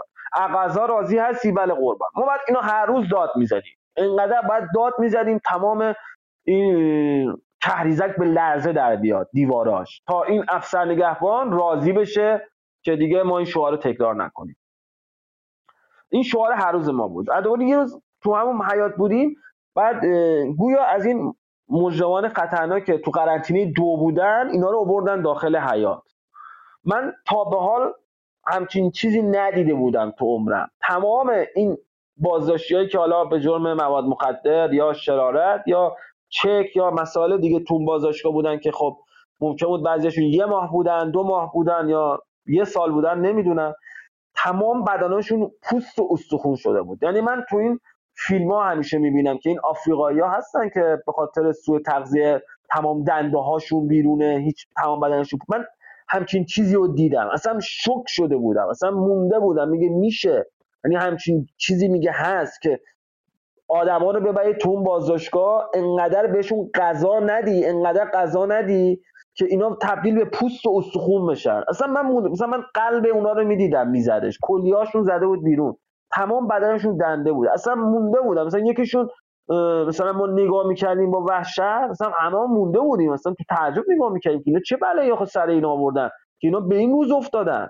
آخه اینا هر کاری کرده باشن. آدم هم مگر کشته باشن آخه این که سزاش نیستش که آخه به این روز بیفتن. و هر کاری کرده باشن اصلا بعضیا بودن به چک آخه تو بازشگاه بودن. همین که مجرمان خطرناک نبودن که بعضیا به خاطر چک برگشت چک فرستاده بودن تو بازشگاه اصلا این تصویر برای من اصلا خیلی عجیب بود. آخه میگه میشه آخه این حکومت دم از اسلام می‌زنه دم از رحفت اسلامی می‌زنه. بعد بعد داره همچین بلایی سر شهرونده خودش بیاره. اصلا خیلی شاید سختی بود. که اون شخص من گفت من 120 کیلو بودم به این روز افتاده. مثلا شده بود پوست و استخون پوست و استخون. من یعنی هر چی بگم مثلا نمی‌تونم اون صحنه رو به شما بگم. یعنی تصور کنید شما. خیلی سخت بود. خیلی اصلا اون چیزی که ما دیدیم اون پوست و استخون شده بودن. این بر ما خیلی دردآور بود و می‌دونستیم ما هم ممکن یعنی احساس می‌کردیم این بلا هم می‌خواد سر ما بیاد. چون گفته بودن تا آخر تابستون اونجای شما. بعد یک نکته هم که بود یه روزی می‌خواستن روز آخر نه یه روز قبل از اینکه ما رو بخوان به بازشه کیزک اعزام بکنن گفتن می‌خوایم موهای شما رو بزنن. موهای ما رو. خاطر ادوار همه رو می‌گفتن به خاطر بهداشت که این شپش و گال و اینا تو موهاتون نره. یعنی هر شکنجه بود به خاطر بهداشت بوده یه دلیل خوبی هم داشتن برای و یه سری ماشین آوردن ماشین های دستی بودش که اون زمان ماشین های برقی نبود یه سری ماشین های دستی بود که اون موقع با اینا حالا موها رو می‌زدن کچل می‌کردن. من خودم یادم بچه بودم اون ماشینا بودش که یه جوری پوست سرم میکن باش. و گفت داره موهاتون باید بزنیم با این ماشینا. حالا فکر کنید سری بچه ها بودن مثل محسن بچه دیگه موهای خیلی بلندی داشتن. مثلا فکر کنید با اون ماشین دستی موهای اینا رو از ریشه می‌زدن. که موهای خودم هم همین کاری که موقعی می‌زدن تمام پوستای سرمون کنده می‌شد. تمام سرمون زخم شده بود. این خودش یکی از بدترین شکنجه ها بود که اینا با اون ماشین خراب اون روز موهای ما رو تراشیدن تا با ماشینایی که خراب بود اصلا کار نمی‌کرد. یعنی یارو می‌خواست موها رو بزنه اینجوری میکم موهای ما رو می‌کشید. که سرمون زخم بشه موها کنده بشه سریع کارش تمام بشه. که محسن یادمه به اون شخصی که داشت موهاشو می‌زد این نگاهی که گفت موهای منو می‌تونی الان بزنی؟ ولی عقیدمو هرگز نمی‌تونی بزنی عوض بکنی. این صحبت محسن هم وقت من فراموش نکردم. محسن رولمینی. بعد آخرین روز شد. بعد دیگه گفتن می‌خوایم شما را از اینجا بفرستیم زندان اوی. من به جورت می‌تونم بگم. اگر چند روز دیگه تو بازداشتگاه بودیم اول اینکه من اینجا نبودم بخوام این خاطرات رو تعریف کنم و شاید خیلی از بچه های دیگه کشته می‌شدن تو بازداشتگاه. اگر دو سه روز دیگه بیشتر تو بازداشتگاه بودیم. یعنی خیلی بچه های زیادی کشته می‌شدن و از جمله خود من فکر نکنم زنده از اون بازداشتگاه بیرون می اومدم چون تمام تو خونم عفونت رفته بود پلاکت های خونم پایین اومده بودش. بعد آخرین روز بود. دیگه موقعی گفتم ما رو می‌خوان بفرستن زندان اوین اصلا انگار دنیا رو به ما دادن. انقدر ما خوشحال شدیم از اینکه از این جهنم داشتیم نجات پیدا می‌کردیم. خیلی خوشحال بودیم. و دیگه ما رو داخل حیات بردن و دوباره ما رو تو داخل حیات رو صف کردن آدم اومدن از نیروی انتظامی بودن که دستشون هم دوربین بودش اومدن از ما فیلم برداری می‌کردن. و یادم امیر جوادی فر به خاطر اینکه خب هوا خیلی گرم بود رفت یک گوشه تو سایه نشستش. و این سرنگ کومجانی رئیس بازرسوی کریزک به جرم اینکه امیر اومده تو سایه نشسته و حالش هم که اصلا خوب نبود اصلا حال خوبی نداشت. شروع کرد با اون پوتین تو سر صورت امیر زدن تو دنده های زدن. که اودن فکر کنم چند تا ضربه زد به امیر. امیر تو اون حالت خرابی که داشت تو حالت بدی که داشتهش خودش کشون و دوباره اومد زیر آفتاب موندش. یعنی این سرن کومجانی بیشرف به این بچه‌ای که داشت میمرد رحم نکرد. بچه‌ای که تمام بدنش شکسته بود فک چشش بینایی شاید دست دور رحم نکرد به این. که این نیم ساعت قبل از مرگش می‌خواد تو سایه باشه. این رحم نکرد به این بچه. امیر اومد دوباره تو آفتاب مثل ما همه تو اون آفتاب نشستش و محسن رولمینی هم روز آخر حالش بد شدش و یک افسر نگهبانی بود به نام گنجبخ و دستش یک لوله بود و با یک کمربند. و شروع کرد با اون لوله و کمر به پشت محسن زدن که بلند شو فیلم بازی نکن. پاشو وایسا که من پشت محسن رو دیدم تمام عفونت بود پشت محسن. تمام عفونت بود. یعنی تمام تو پشتش قرمز شده بود جوشای چرکی زده بودش. اصلا حال خوبی نداشتش. بعد امین محسن هم دوباره با اون حالت خیلی بدی که داشتش دوباره آوردن تو همون حیات پیش ما نشوندنش. و دیگه اومدن دستبنده پلاستیکی زدن به ما.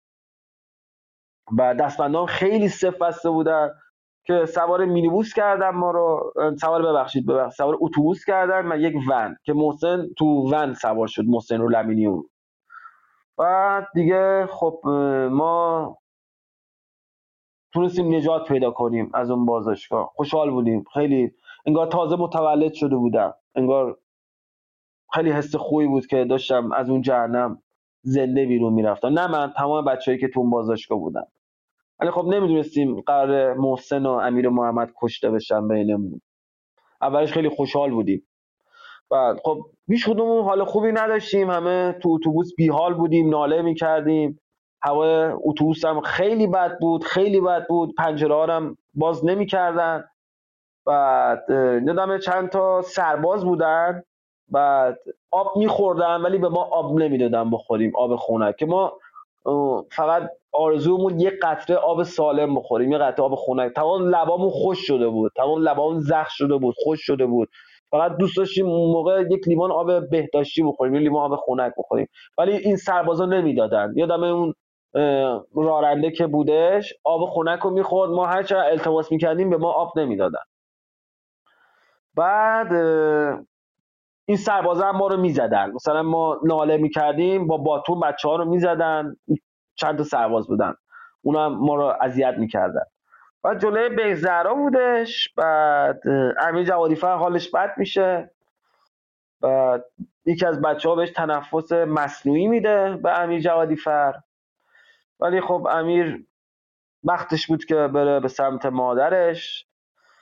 و بچه ها قبل از مرگش التماس می‌کنن التماس می‌کنن که یه قطره آب به امیر بدن. یه قطره آب. این کارا نمی‌کنن. امیر با لبای خشک و تشنه از این دنیا میره. یعنی قبل از مرگش اینا نیومدن یک لیوان آب بهش بدن. به لب تشنهش یه ذره آب بزنن. یعنی هر چقدر بچه ها التماس یه لیوان آب بدید اصلا بهش آب نمیدن.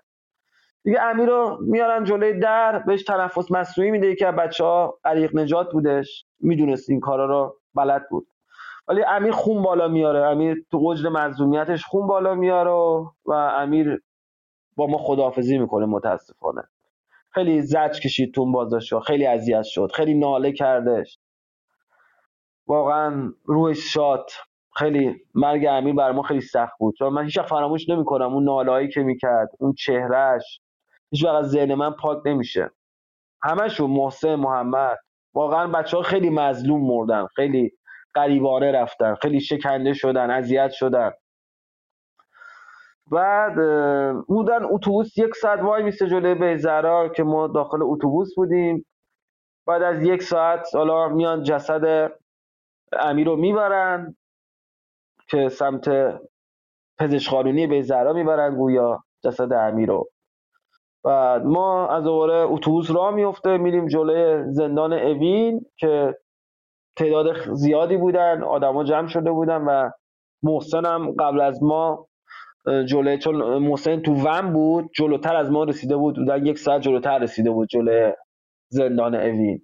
و هیچ کمک پزشکی هم بهش نکرده بودن. محسن حالش بد میشه تو ون. موقع که جلوی زندان اوین می‌رسن محسن رو زمین می‌ذارن.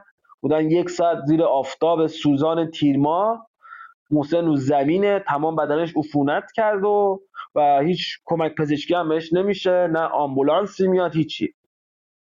که موقع ما جلوی زندان اوی می‌رسیم محسن رو می‌بینیم که رو زمین خوابیده که اتوبوس داخل زندان اوی میشه. بعد ما رو میارن بیرون. بعد من یادم این مسئولین زندان اوین ما رو پذیرش نمی‌کردن به خاطر اینکه ما همه زخمی بودیم هممون رنگیرومون زرد شده بود. بوی خیلی بدی می‌دادیم که همشون ماکس زده بودن. یعنی مسئولین زندان اوین همشون تعجب کرده بودن که ما رو از کجا آوردن. من تو چشاشون نگاه می‌کردم اینا با وحشت و با حراس ما رو نگاه می‌کردن که اینا چه بلایی سرشون اومده اینا از کجا اومدن. من می‌دیدم چراشونا اول پذیرش نمی‌کردم ما رو. چون می‌دونستن خب ممکنه خیلی از ما کشته بشیم. چون محسنم که حالش بد شده بود. چون اون وقت فکر کنم درسش برای زندان اوین بود. اولش پذیرش نمی‌کردم ما رو بعد همون روز بعد از چند روز به ما یک آب خنک دادن. ما یک آبی خوردیم اون روز. بعد از 6 روز. بعد گویا محسنم که می‌برن بیمارستان همون روز که تو بیمارستان جانش رو دست میده. بعد ما وارد زندان اوین میشیم. وارد قرنطینه یک میشیم. به ما سری لباس میدن و سری شامپو و از این چیزا که ما بریم خودمون رو بشوریم و بعد دیگه از اون شرایطی که داشتیم در بیایم که محمد کامرانی مرحوم محمد کامرانی تو اتاق ما بود. یعنی اومد تو اتاقی که ما بودیم اومد اونجا. محمد هم وسیله هاشو تحویل گرفتش. و دی دفعه دیدم محمد ای با سرش می‌خورد به لبای تخت. یعنی نمی‌تونه سرپا وایسه. هی با سر می‌خورد به لبای تخت. هی بچه ها بغلش می‌کردن نمی‌تونست وایسه. هی با سر می‌خورد زمین. حالش بد شده بود محمد کامرانی. بعد بچه ها بغلش می‌کنن. بعد محمد رو می‌برن جلوی همون درب قرنطینه می‌ذارن که محمد هم می‌برن بیمارستان. بعد که همون روزم خانواده محمد کامرانی برگه آزادی محمد رو گرفته بودن. یعنی به گفته پدرش همون روز گرفته بودن ولی متاسفانه محمد بر اثر شکنجه های بازشای کریجک حالش بد میشه و به بیمارستان می‌برن و پدرش میگه موقعی که من رفتم بیمارستان دیدم محمد رو با قفل و زنجیر بستم به تخت بیمارستان. یعنی یه کسی که داره میمیره رو و قفل و زنجیر بسته بودم به تخت بیمارستان. بعد لباشم خوش شده بود تمام و محمدم از بین ما پر می‌کشه و متاسفانه از این دنیا میره. بکنم بعد از یکی دو روز اینکه بیمارستان بوده فوت می‌کنه. و دیگه شرایط زندان اوینم. خیلی سخت بود. حتی سخت بود که بازجویی اوین سخت بود برای ما. و ما تونستیم بعد از دو هفته به خانواده ها زنگ بزنیم که ما زنده ایم. یعنی چیزی که خیلی نگران کرده بود ما رو چه در کریزک چه در زندان اوین خانواده هامون بودن که اینا اطلاع نداشتن ما کجایی که آیا ما زنده ایم؟ آیا ما کجا هستیم؟ این خیلی برای ما سخت بود. همچنین برای خانواده ها که دو هفته از بچه هاشون خبر نداشتن. این خیلی سخت بود که به ما هم اجازه نمی‌دادن زنگ بزنیم. بودن بعد از یک هفته که زندان اوین بودیم اجازه تماس میدن که ما زنگ می‌زنیم. مثلا بچه های یکی میرن زنگ می‌زنیم. اولین صحبتی هم که می‌کنیم مادر یا پدر من زنده هم نگران نباشید. که خانواده ها همه گریه می‌کردن. یعنی بچه ها که خانواده ها صحبت می‌کردن همه گریه می‌کردن که من می‌دیدم همه بچههایی که از اون جایی که تلفن می‌زدن میومدن میرون همه چشمشون اشک بودش. فقط تنها صحبتی بودی که ما زنده ایم ما نمردیم. و خانواده خب خیلی خوشحال میشون از این که بعد از دو هفته صدای همسرشون رو میشنون صدای بچهشون رو میشنون صدای پدرشون رو میشنون. این خیلی جای خوشحالی بود برای خانواده که ما نمردیم زنده ایم. بعد دیگه تو زندان اوین بازجویی خیلی سخت بود. بعد آها یه نکته اینو بگم. همون روزی که من وارد زندان اوین شدم بخاطر اینکه من تو بازداشتگاه خیلی شکنجه شده بودم. خب بچه هم همه دیده بودم و تو گزارش های سازمان قضایی نیروی مسلح همه هم نوشته بودن که مثلا شکنجه منو همه نوشته بودن دیده بودن. بعد منو بردن جلوی درب قرنطینه یک که با داستان تهران گویا من صحبت کنم که سعید مرتضوی رو دیدم که با دو تا محافظ بود. همون روز اول یعنی دو ساعت نمی‌شد که ما وارد زندان اوی شده بودیم. بعد اومد به من من بودم و بعد یک آقای دیگه بود اینم آورده بودن که پاش به خاطر این چهار دست و پاها تمام عفونت شده بود. بعد به من گفت از کجا این اتفاق برات افتاده؟ چون من تمام بدنم زخمی بود متوجه شدش. گفت از کجا این اتفاق برات افتاده؟ بعد من گفتم تو زندان کریزک منو شکنجه کردن. بعد گفتم این آقا هم شاهد دیده که این اتفاق تو کریزک برای من افتاده مثلا منو بیرون کریزک نزدن. بعد از من خواست که باید هر کی اومد از من سوال کرد بعد بگم بیرون کریزک این اتفاق برای من افتاده نه بعد بگم کریزک منو شکنجه کردن. بعد یک برگه ای داشت دستش صورتی بود چه فراموش نمی‌کنم اسم فامیلی منو پرسید تو اون برگه یادداشت کرد و همون دقیقه منو اعزام به بیمارستان کردش. که نه من نفرستادم بیمارستان منو فرستادم به بهداری زندان اوی. منو با دو سه نفر از کسایی که آسیب دیده بودن فرستادن به بهداری زندان اوین و اونجا همیش معالجه من نشدم. فقط با این پنسایی که دستشون بود مثلا سرم با قفل زده بودن تمام عفونت کرده بود. مثلا با اون عفونت ها رو مثلا سرم خارج می‌کردن. مثلا تمام بازوم دستم زیر بغلم تمام جای لوله ها تمام عفونت کرده بود. مثلا با اون پنسا مثلا عفونت ها رو میتراشیدن. خیلی برام سخت بود. بعدش بتادین زدم بالپیچی کردن که من اومدم داخل قرنطینه ولی در صورتی که من می‌رفتم بیمارستان. ولی خب اینا من نفرستادم بیمارستان. بعد همون دقیقه منو فرستادن داخل قرنطینه. و یه سری قرص هم بودن که به عنوان قرص چه خوشگون به من می‌دادن. ولی به نظر من اون قرصا قرصای چه خوشگون نبود. یه سری قرصایی بودش که بدتر حال من خراب کرد تو اون بازداشتگاه. من تو اون 23 4 روزی که زندان اوین بودم من هر شب تب داشتم. هر شب تب داشتم هر شب حالت خیلی بدی داشتم. حالا نمی‌دونم فکر کنم از اون قرصا هستش چون بعدها هم شنیدم به از این زندانیا از این قرصا دادن که تشنج کردن خیلیاشون و همین حالت منو داشتن. و من تو اون چند که زندان اوین بودم هر شب تب داشتم هر شب تب داشتم. بعد دوستانم دستشون درد نکنه یه سری حوله خیس می‌کردن سر صورت من میذاشتن.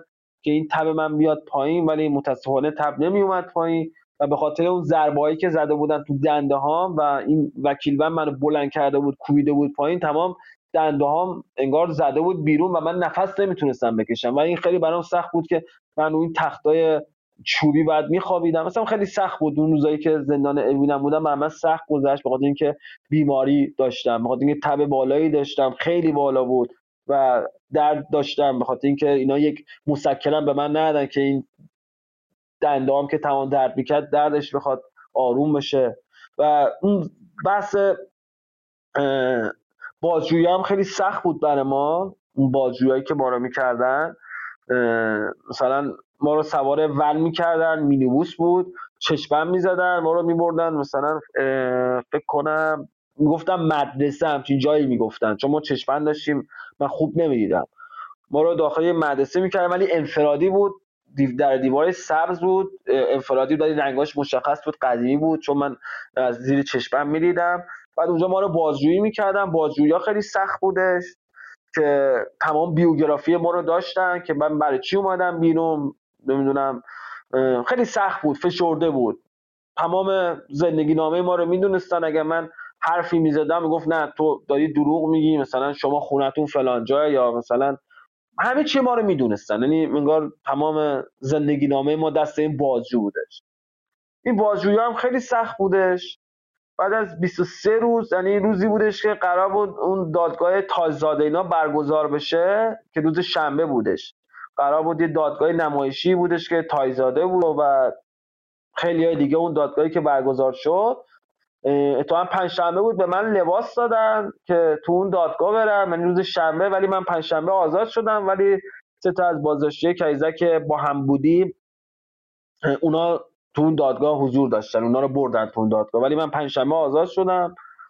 و منو گذاشتن آخرین نفر آزاد کردم بخاطر اینکه من بدنم تمام عفونت داشت و حالم خوب نبودش منو گذاشتن جز آخرین نفر آزاد کردن. چون بعد از یه هفته شروع کردن هر روز ده نفر 20 نفر آزاد می‌کردن هر روز. ولی منو گذاشتن جز آخرین نفر آزاد کردن. بعد از اون این قاضی دهنوی حداد و هیدریفر می اومدن زندان اوین.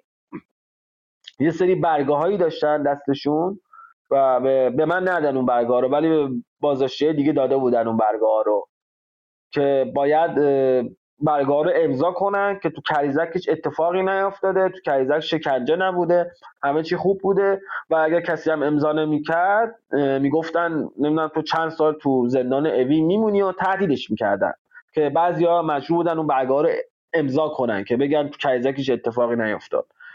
بعد 23 روز یا 24 روز من از زندان اوین آزاد شدم. بعد با قرار وسیقه آزاد شدم.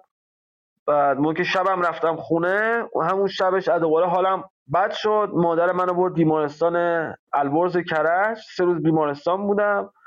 و پلاکت های خونم به شدت اومده بود پایین. بعد چون تمام خونم عفونت بودش. بعد خونم رو عوض کردن. و دوباره یه خون جدید زدم. بخاطر اینکه تمام تو خونم عفونت بود. تمام توا گفتم به خاطر اون بود و, و یه سمی تو خونم بودش اون موقع می‌گفت. حالا نمی‌دونم اون سمه که تو خونم بوده از اون قرصا بودن به من می‌دادن یا چیز دیگه بوده دقیقا نمی‌دونم. روز آزمایشایی که رفتم یه سمی هم تو خونم بودش که اون باعث می‌شد که حالمو بد بکنه. که روز آخر دیگه من موقع رفتم خونه دیگه حالم بد شد. دیگه حالم خیلی بد شد. دیگه اون پتویی که مادرم کشیده روم میگه من پتو بلند کردم خیس بود. انگار رو دو تا پارچ آب ریخته بودن. که دیگه بعدش هم که دیگه ما رو خواستن برای پرونده از شکایت کریزک. حالا اگه بخواین اون بستم حالا سوا خدمتون عرض می‌کنم. یه چند ثانیه صدات شد. آره چند ثانیه قطع کردم. ازتون پرسیدم. گفتم یه بحث حقوقیش هستش در مورد شکایت ها اینا. گفتم اگر امکانش هست می‌خواین اونا هم بگم. روند دادرسی پرونده یا اگر شما آره اول, اول یه خورده اجازه بدین یه یه نفسی تازه کن مسعود جان. بله من خیلی من می‌خوام ببینم که آیا بین حاضرین آیا کسی دیگری هست از دوستانی که در کهریزک بوده باشه که اگر بخواد صحبتی بکنه اون هم بیاد. بعد از شود که درباره یکی از دوستان توی چت از من سوال کردن گفتن که از مسعود بپرسید که آیا رامین پوراندرجانی رو اونجا دیدین یا نه؟ بله من رامین رو دیدم. حالا اونو بعدم حالا اشاره من رامین رو تو داستره نظامی دیدم. به همراه پدرش اومده بود که یک مصاحبه هم کردم راجع به این ملاقاتم با رامین پوراندرجانی. حالا اگر بخواید اینم حتما بیان می‌کنم. بله بسیار خوب. بعد خب قبل از اینکه ادامه بدین حالا شما یه آبی هم بخورید. من از آقای خزایلی می‌خوام صحبت کنم. خیلی در واقع این چیزی که شما بیان کردید واقعا تکان دهنده بود. گرچه من بارها این موارد رو خونده بودم ولی خب شنیدن این مجدد اینها از زبان خودتون بسیار تکان دهنده بود. و این بازداشتگاه های در واقع بازداشتگاهی که به این صورت وجود داشتن و کمتر کسی از و دارند و کمتر کسی از اونها با خبر هست راجع به اینها آقای خزایلی شما اگر صحبتی داریم بفرمایید و من یادمه که مجلس ششم یک بار یک سری از این بازداشتگاه ها رو شناسایی کرده بودن آقای موسوی خوینی ها اینا. و تعدادی از اینها رو آورده بودن تحت کنترل سازمان زندان ها. ولی انگار باز هم وجود داشت و هنوز هم وجود داره از این نوع بازداشتگاهی که تحت هیچ گونه نظارتی هم قرار ندارن. بله بازداشتگاه کریزک زیر نظر سازمان زندان ها نبود و من نکته هم میگم که موقعی که ما داشتیم وارد بازداشتگاه کریزک می شدیم حدودا یک 200 متر قبل از اینکه ما وارد بازداشتگاه بشیم یک ساختمان جدیدی داشتن می ساختن که گویا کریزک دو هست اونجا. و الان هم مثلی از زندانی سیاسی و بقیه رو اونجا نگه میدارن که امروزه شده به نام سروش 111 که من با چشمام دیدم. موقعی که داشتیم وارد بازداشت کریزک ساختمان جدیدی اون موقع داشتم میساختم ولی گویا الان زندانی ها رو اونجا می‌برن. بودن 200 متر با بازداشت قبلی کریزک فاصله داره. بله خیلی ممنون.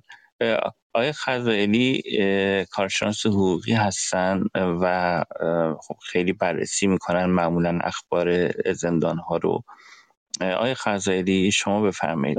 درود بر شما جناب تواف گرامی. عرض ادب با احترام دارم خدمت همکار گرامی خانم خامنه از تحریریه دادبان و همچنین جناب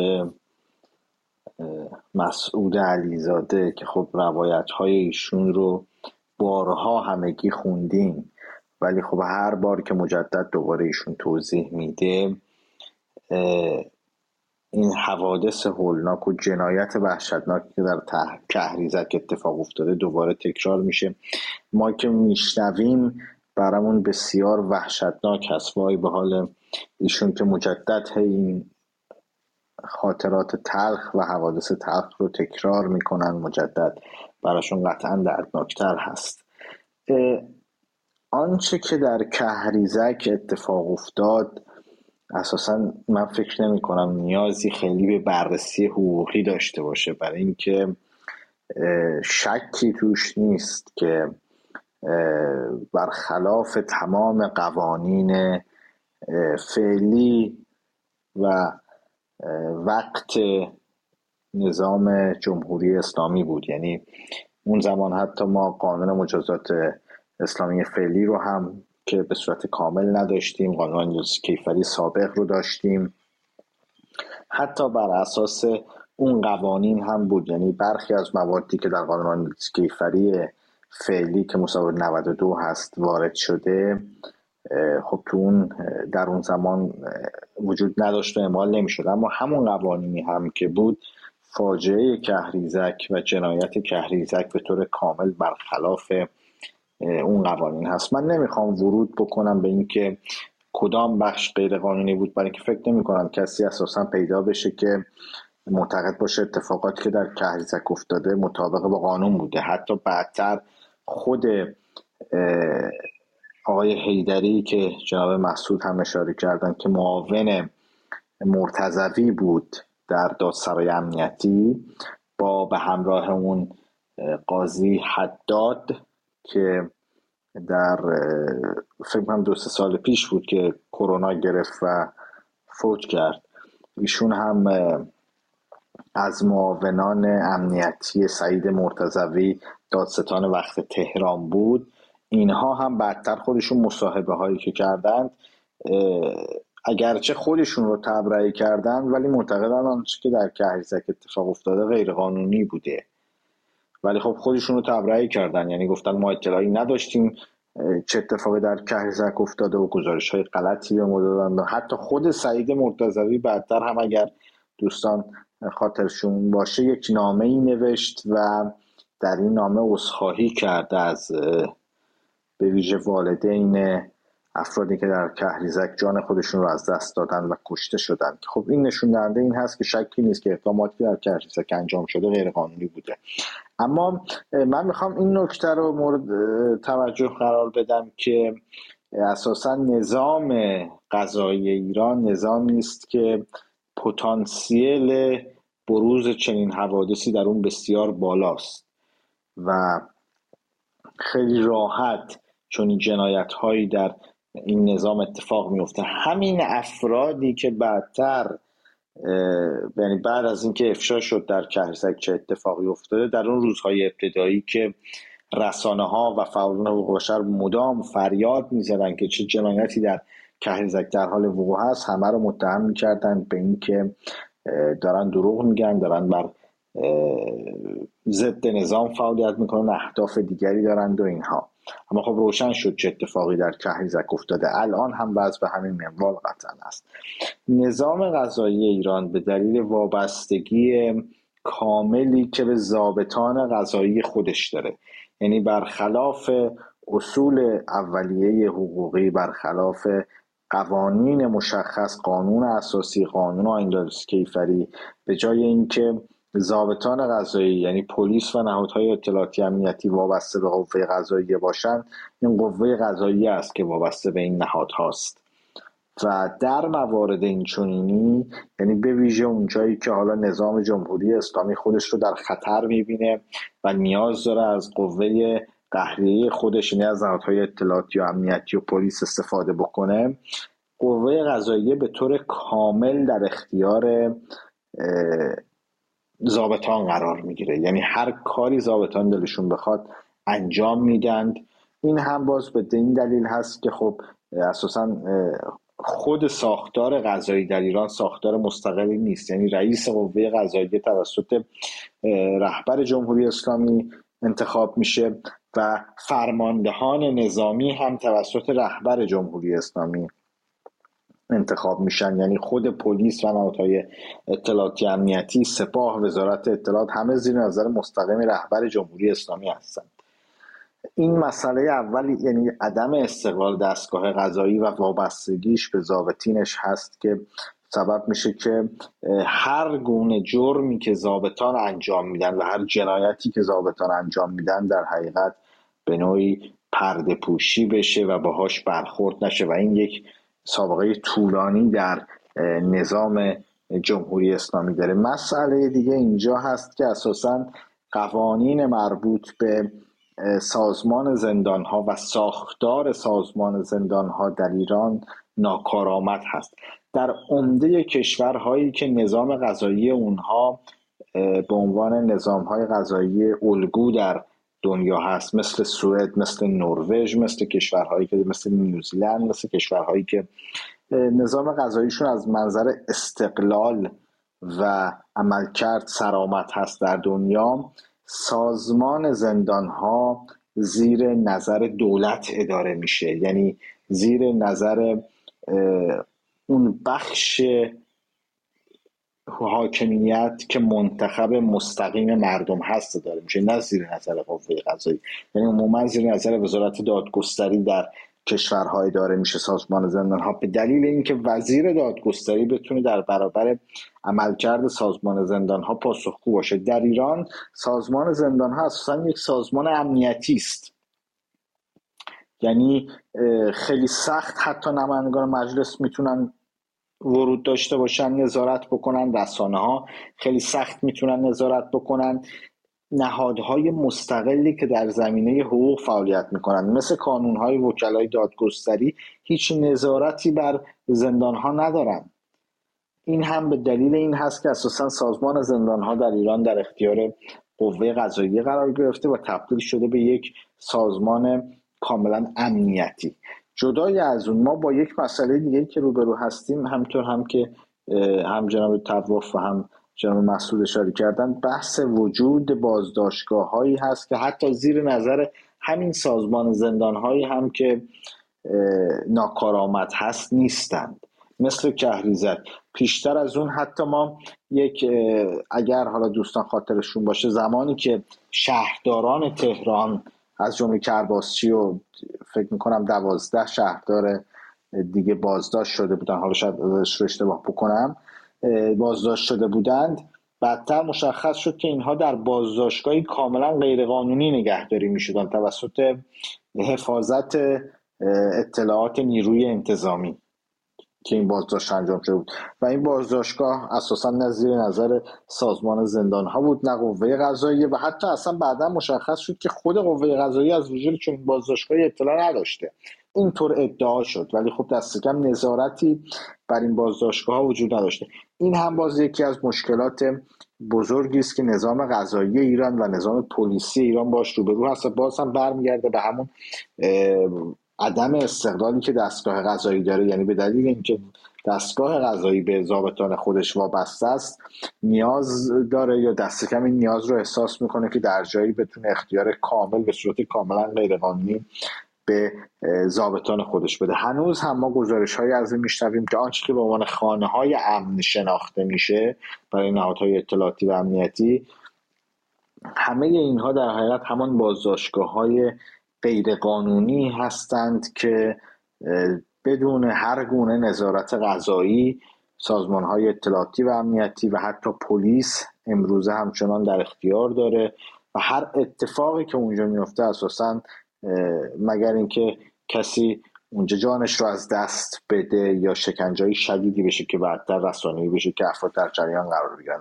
و هیچ وقت حتی خبر وجود این زندان هم هم منتشر نمیشه. مسئله بعدی اینجا هست که بررسی شکایت های مربوط به این زندان ها از جمله کهریزک و یا زندان های مشابه یا بازداشتگاه مشابه عموما با توجه به اینکه توسط افراد نظامی و مسلح انجام میشه به دادسراهای نظامی سپرده میشه. خب دادسراهای نظامی هم بسیار سری عمل می‌کنن. اساسا در خود پرونده کهریزک هم حالا یک سری از اسناد پرونده بعدتر منتشر شد که حالا دوستان سرچ بکنن در گوگل می‌تونن پیدا بکنند برخی از صفحات رو که اسامی دست کم متهمان اومده.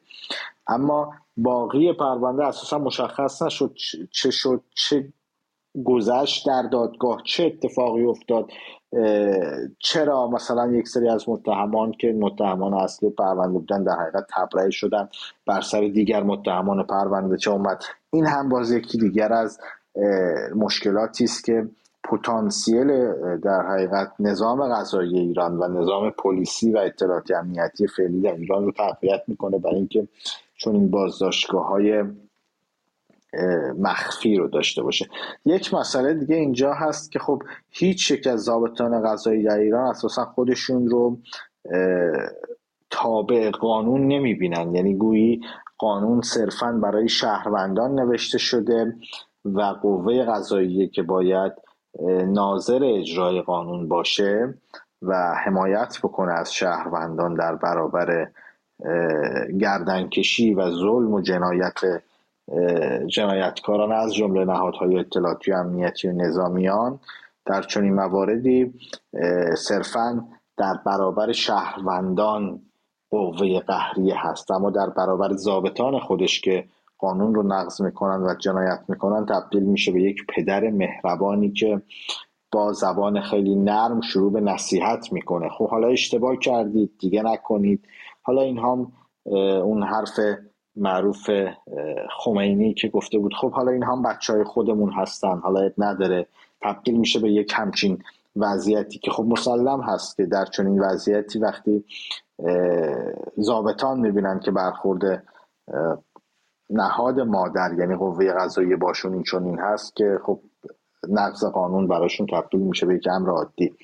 من بیشتر صحبت نمی کنم فکر می‌کنم جناب مسعود هر آنچه که باید گفته می‌شد رو گفتند و همطور هم که گفتم فکر نمی کنم نیازی به توضیح باشه که اتفاقاتی که در کهریزک افتاد جنایت محض بود شکنجه واقعی بود یعنی همون تعریفی که کمیسیون بینالمللی منع شکنجه از شکنجه می‌کنه آنچه که در کهریزک اتفاق افتاد دقیقا مبتنی بر این تعریف یعنی اگر زمانی دادگاه بینالمللی کیفری بخواد رسیدگی بکنه به موارد جنایت های سران جمهوری اسلامی در ایران و پرونده در این زمینه تشکیل بشه دست کم پرونده کهریزک یکی از اتهامات و یکی از این جنایت ها علیه بشریت هست که با مشخصا با عنوان مجرمانه اعمال شکنجه می‌تونه در دادگاه بینالمللی کیفری مورد رسیدگی قرار بگیره. بله دقیقا همینطور هستش و این حالا خب زندان در بازداشتگاه کهریزک بود ولی خب در بازداشتگاه دیگر هم اعمال شکنجه می‌شد. خب فیلم های شکنجه های در واقع همسر سعید امامی و بقیه متهمان اون پرونده قتل زنجیری بعدها منتشر شد. اون که اصلا دیگه تحت در واقع بازی خود وزارت اطلاعات و اطلاعات سپاه و اینها بودند و کاملا حالا دوربین هم وجود داشته و هیچ عبایی از شکنجه نداشتن. حالا چه برسه به جایی که در واقع تحت نظارت نباشه. و من یادم حتی بازداشتگاه 59 سپاه که تو پادگان اشرت آباد هست اون هم سالها تحت هیچ گونه نظارتی نبود و در دهه هشتاد بعد از اینکه عده از افراد از جمله فرزند آقای منتظری سعید منتظری مدت ها در اونجا در انفرادی بودن و عرض شود که یه سری بازداشتی های ملی مذهبی اونجا بودن. بعد نمایندگان مجلس اومدن اونجا رو هم بازدید کردن و گذاشتند تحت نظارت سازمان زندان ها حالا اینها همه اینها تهرانه و خب زندان های شهرستان ها وضعیت های اصف بارتری دارن ما همینجا تو همین اتاق قبلا با با صابر ملک رئیسی و همینطور با آی شیرانی صحبت کردیم و اونها از موارد شکنجه در زندان زاهدان گفته بودن برای ما. زندانیان زندان شیبان اهواز خیلی حرفا داشتن برای گفتن تو همین اتاق باز هم شنیدیم اونها رو. اما یک نکته دیگه ای که در مورد فاجعه کهریزک مطرح هست اینه که جان انسان ها رو چقدر اونجا بی ارزش شمردند و حالا فارغ از اینکه هر فردی به چه اتهامی اصلا داشته خب این دوستان که در جریان اعتراضات و راهپیمایی بازداشت شده بودند اما همونطور که مسعود گفت خیلی از بازداشتی ها بازداشتی های متهمان جرم عادی بودن یا حالا هر جرمی هر اتهامی اتهاماتی که بعضا چه بسا ثابت هم نشد و ما با افرادی قبلا صحبت کردیم اول برنامه گفتم یک نفر از افرادی که در اونجا با یک اتهام مالی بازداشت شده بود و بعدها تبرئه شد نمی‌تونست اصلا حرف بزنه و تا میومد حرف بزنه گریش می‌گرفت و نمی‌تونست ادامه بده از اون چی که در کهریزک بهش گذشته بود. و همونطور که مسعود گفت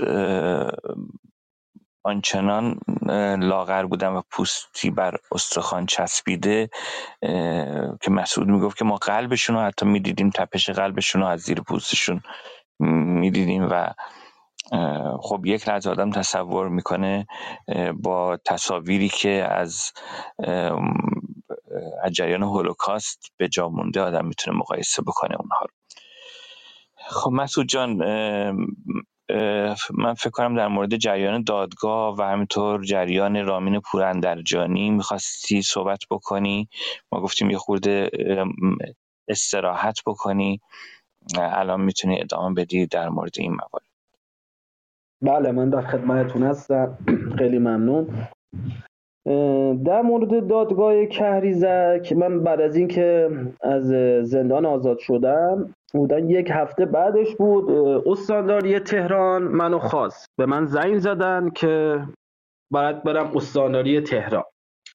و من اولش یکم ترسیده بودم فکر می‌کردم از دوباره می‌خوام منو دستگیر کنن یا پرونده جدیدی برام درست بکنن. به یکی از دوستام که قبلا تو همون ستاد با هم بودیم که بونگا هم برای ایشون بود گفتم یه با هم بریم. دیگه من رفتم استانداری تهران بعد که دیدم همین استاندار تهران تمدن اومد جلوی من بعد از من اسخایی کرد از این از آنچه که در کریزک بر من گذشت. گویا قبلش با چند تا از بازشی کریزک صحبت کرده بودن اسم منو گفته بودن که مثلا در کریزک یک شخصی خیلی شکنجه شده. بعد دیگه رفتیم وارد یک اتاقی شدم که دیدم چند تا از بچه بازش کریزک تو اون اتاق هستن. و معاون قوه قضاییه بود در اون زمان پرویز سروری بودش آقای دهقان بود چند تا نماینده مجلس بودن از قوه قضاییه یه سری بودن اونجا یک جلسه ای بودش و ما هم خواسته بودن. که من وارد اون اتاق شدم همشون گفتن علیزاده اینه. بعد ما فکر می‌کردیم یه آدم گنده ایه مثلا اینجوری که مثلا دوستاتون تعریف کردن ما فکر می‌کردم مثلا آدم خیلی گنده مونده هم که مثلا اینا من شکنجه کردم بعد خب من اونجا کردم درباره شکنجه که شدم صحبت کردم. بچه های دیگه حالا اتفاقی که براشون افتاده بود اونا رو بیان کردن. و صدا ضبط می‌شد اون روز. بعد اونا یه حالت دلجویی از ما کردن. گفتن آره مثلا خیلی ما شرمنده ایم و بعد از این حرفا. دلجویی که اصلا دلجویی نبودش. فقط داشتن فیلم بازی می‌کردن. بعد از دوباره یه روز دیگه ما رو خواستن زنگ زدن از دوباره به تمام بازداشتی کیزک که از دوباره بیاین استانداری. که من در اون زمان با تلویزیون 23 مصاحبه کردم که از من خواستش که شما بعد از اینکه یک هفته کیزک بودی درخواستتون چی است که من گفتم این مامورینی که این کارو با ما کردن دادگاهی بشن و قصاص بشن. اون موقع من همچین صحبتی کردم و 23 پخش کرد. و یه نکته که خیلی جالب بود 23 در اون زمان اومد یک گزارشی درست کرد تلخ اما عبرت آموز. همچین واژه‌ای بودش. و اون گزارش به شدت دروغ بود به شدت دروغ بود. اول اینکه اومدن گفتم ما جبران خسارت کردیم در صورتی که هم چیزی نبودش.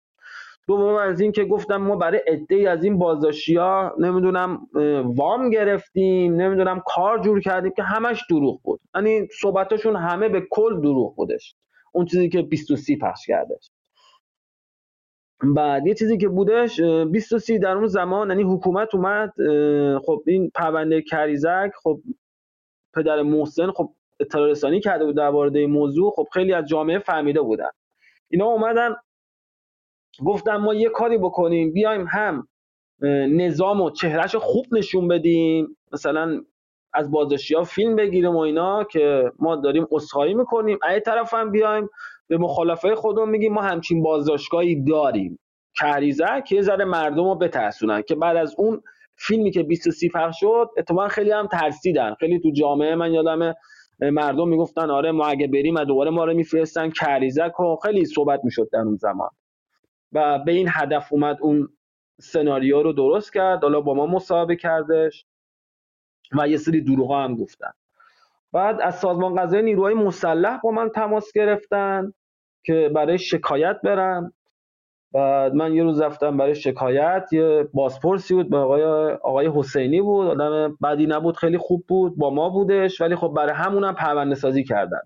چون داشت با ما بود یعنی دوست برای ما کار انجام بده می‌خواست حقیقت رو برملا بکنه ولی نمیذاشتن سیستم بالا.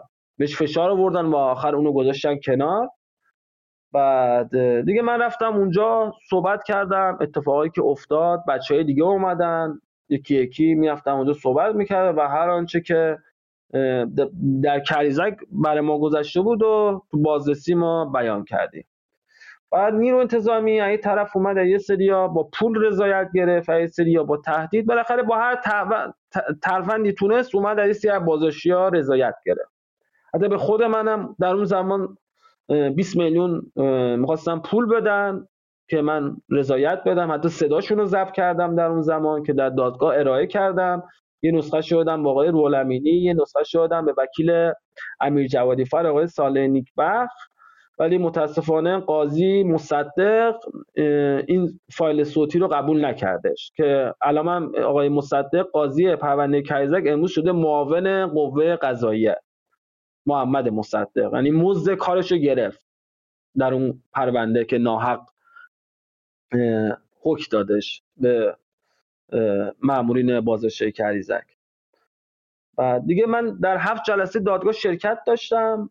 و اون دادگاه شبیه یک دادگاه سیرک نمایشی بود تا یک دادگاه.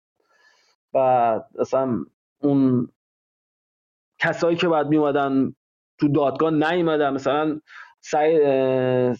سردار رادان متهم ردیف اول بازداشت کریزک بودش جنایت کریزک. ولی در که حتی به عنوان مطلع هم نیامد به دادگاه. این طرف سعید مرتزوی یکی از متهمین اصلی این پرونده بود که خود سعتیب رجبزاده دادگاه اومدش و بارها در دادگاه گفتش که من به دستور رادان و بعد سعید مرتزوی من این بازشی رو پذیرش کردم و از بالا دستور داده بودن که باید به بازشی کریزک خشونت بکنیم باشون و یعنی بارها فرمانده نیمه انتظامی استان تهران بارها در دادگاه گفت گفت من اصلا هیچ کاره بودم به من دستور داد سعید مرتضوی و رادان که باید این بازداشتی ها پذیرش بشن. من اولش پذیرش نمی‌کردم حتی به عنوان مطلع اینا رو نیوردن که بارها خود فرمان انتظامی گفت حتی به عنوان مطلع بیان ولی متاسفانه نیومدن. حتی به عنوان مطلع هم نیومدن. بعد اون دادگاه که اصلا شبیه دادگاه نبودش. بعد یک روز من از دوباره برای روند شکایت دفته بودم دادگاه دادسرای نظامی سازمان قضایی که رامین پوراندازجانی و پدرش شد اونجا دیدم. یعنی برای اولین بار بود. حتی تو بازش کریدک گفته بودن که یک پزشکی است و حتی رام ببخشید امیر جوادی فردم برده بودن پیشش که امیر حال خوبی نداشت در اون زمان.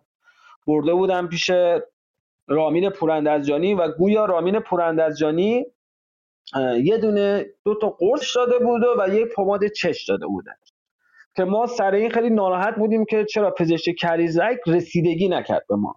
موقعی که ما رامین رو تو دفتر آقای حسین دیدیم تو سازمان قضایی نیروی مسلح من و چند تا دوستانم بذاره تون با رامین صحبت کردیم که تو با ما رسیدگی نکردی و چرا کاری انجام ندی و ما از ایشون شاکیم. که من همونجا شکایت کردم از ایشون. من و بچه های دیگه.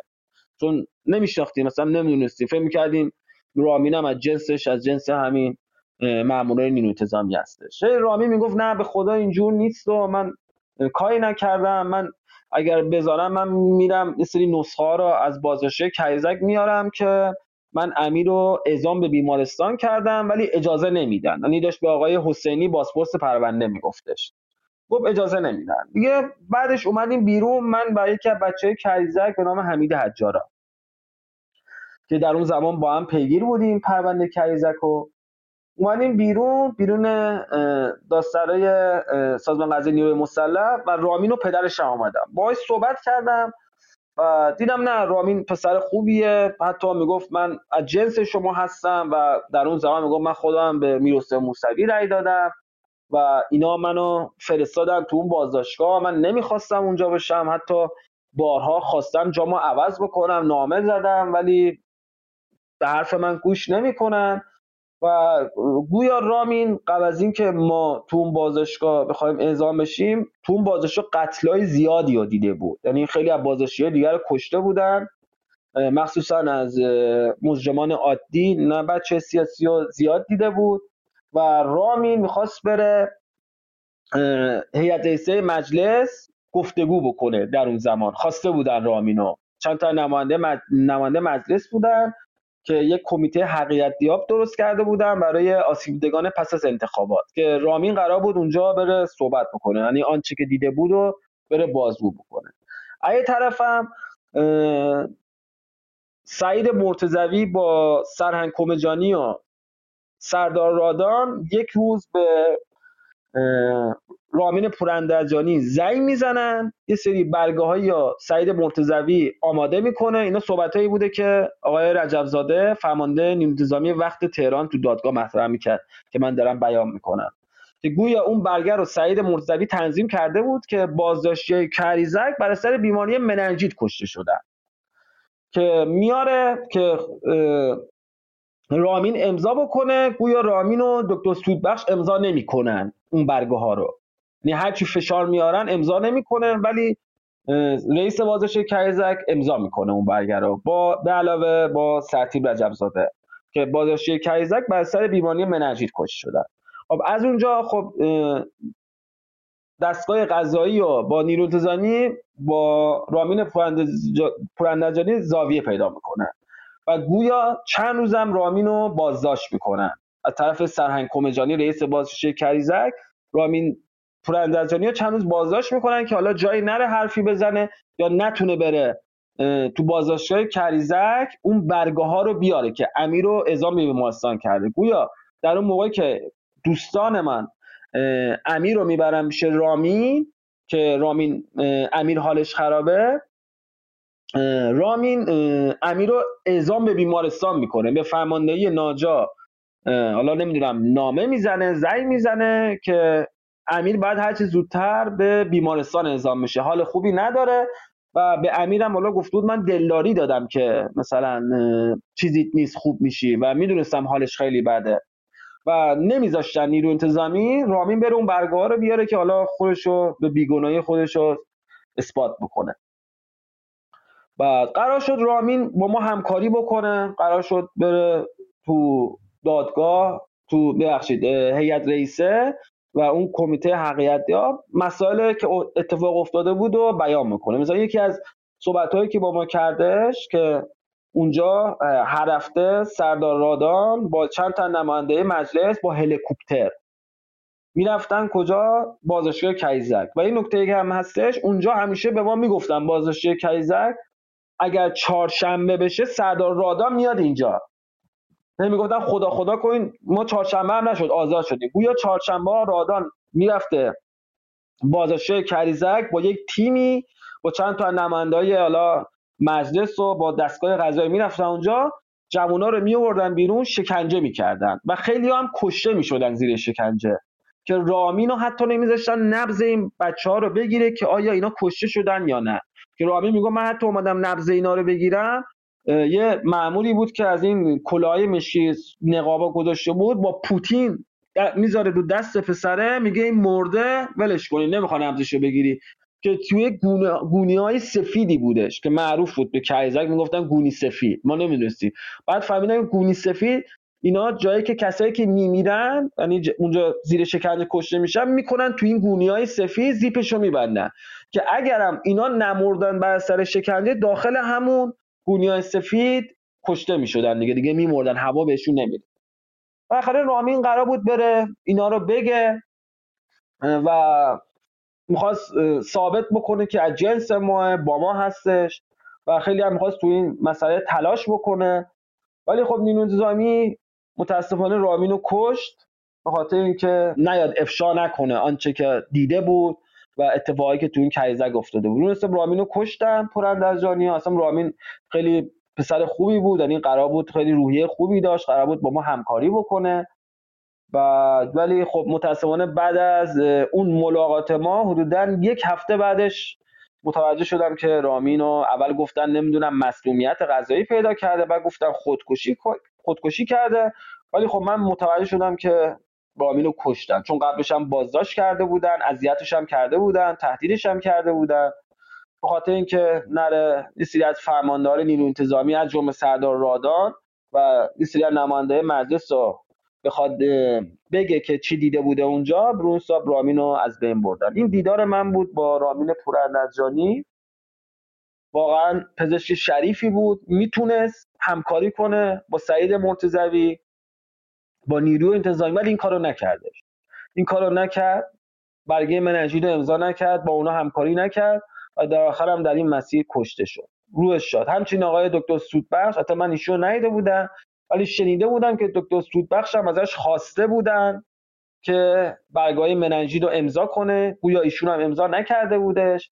و من شنیدم جای دیگه دو نفر از بازداشتی کریزک و ایشون ویزیت کرده بوده. حتی نه از بچه های ما از بچههایی که قبلا بازداشتی کریزک رفته بودن. جز بچههایی که به همراه احمد نجاتی کارگر و رامین آقازاده قهرمانی رفته بودن تو بازداشتگاه. چون قبل از ما هم قبل از بازداشت 18 تیر که ما بودیم دوباره دو بار از بازداشتی های حالا نمی‌دونم فکر کنم برای 28 خورداد بوده یا سی خورداد. به اون بازداشتگاه اعزام کرده بودن که اونا از ما بیشتر مونده بودن. ما بودن 5 روز تو اون بازداشتگاه بودیم ولی اونا 15 روز مونده بودن. چون من با دو نفر از اونا ملاقات کردم. تو داستار نیروهای مسلط دیدار کردم که یکیشون هم دستشو شکونده بودن. با دست گچی اومده بود تو دادگاه. تو اون بازش کریزک دستش شکونده بودن. بعد من دیگه تو اون دادگاه شرکت داشتم. هفت جلسه دادگاه برگزار شد. بعد هیچ وقت متهمین اصلی نیومدن تو دادگاه حتی به عنوان شاهد به عنوان مطلع نیومدن. و این نکته که خیلی جالب بودش اونجا مثلا این مامورین بازش کریزک خمسابادی محمدیان گنجبش به ما میخندیدن به خانواده کشته شده ها میخندیدن. یعنی به جای اینکه بخوان ابزار تاسف بکنن از این کاری که کردن از این شکنجه کردن میخندیدن. یعنی به جور فهم کردن این کارشون باعث افتخاره برای نیرو انتظامی. بعد یک سرداری بود به نام نه سرهنگ نظام دوست آره یه بار توی جمعی بودیم صحبت کرد توی چیز بودش صدات فرمانده ناجا توی ونک بودش. یه بار ما رو خواسته بودن اونجا. به ما می‌گفت فکر می‌کنید اینا رو چیکار می‌کنن؟ اینا رو دو روز دیگه بهترین شغلا رو بهشون میدن. نه ما اینا رو میفرستیم بهترین جاها. شما وقتتون رو علکی دارید هدر می‌کنید. بیا رضایت بدید بره. یعنی خیلی اینجوری دل بچه ها رو سرد می‌کردن که بیان اینا چیشون نمیشه. اینا رو کاری نمی‌کنن باشون. شما در اشتباه هستید. نمی‌دونم دلتون با آقای روح گرمه. ایشون هم کاری نمی‌تونه بکنه. یعنی با این عبارت استفاده می‌کردن. ولی خب میام یه سری رو با پول رضایت گرفتن ازشون. یه مبلغ پولی دادن. یه سری هم که تهدید کردن. مثلا یک شخصی بود تو مترو کار میکردش.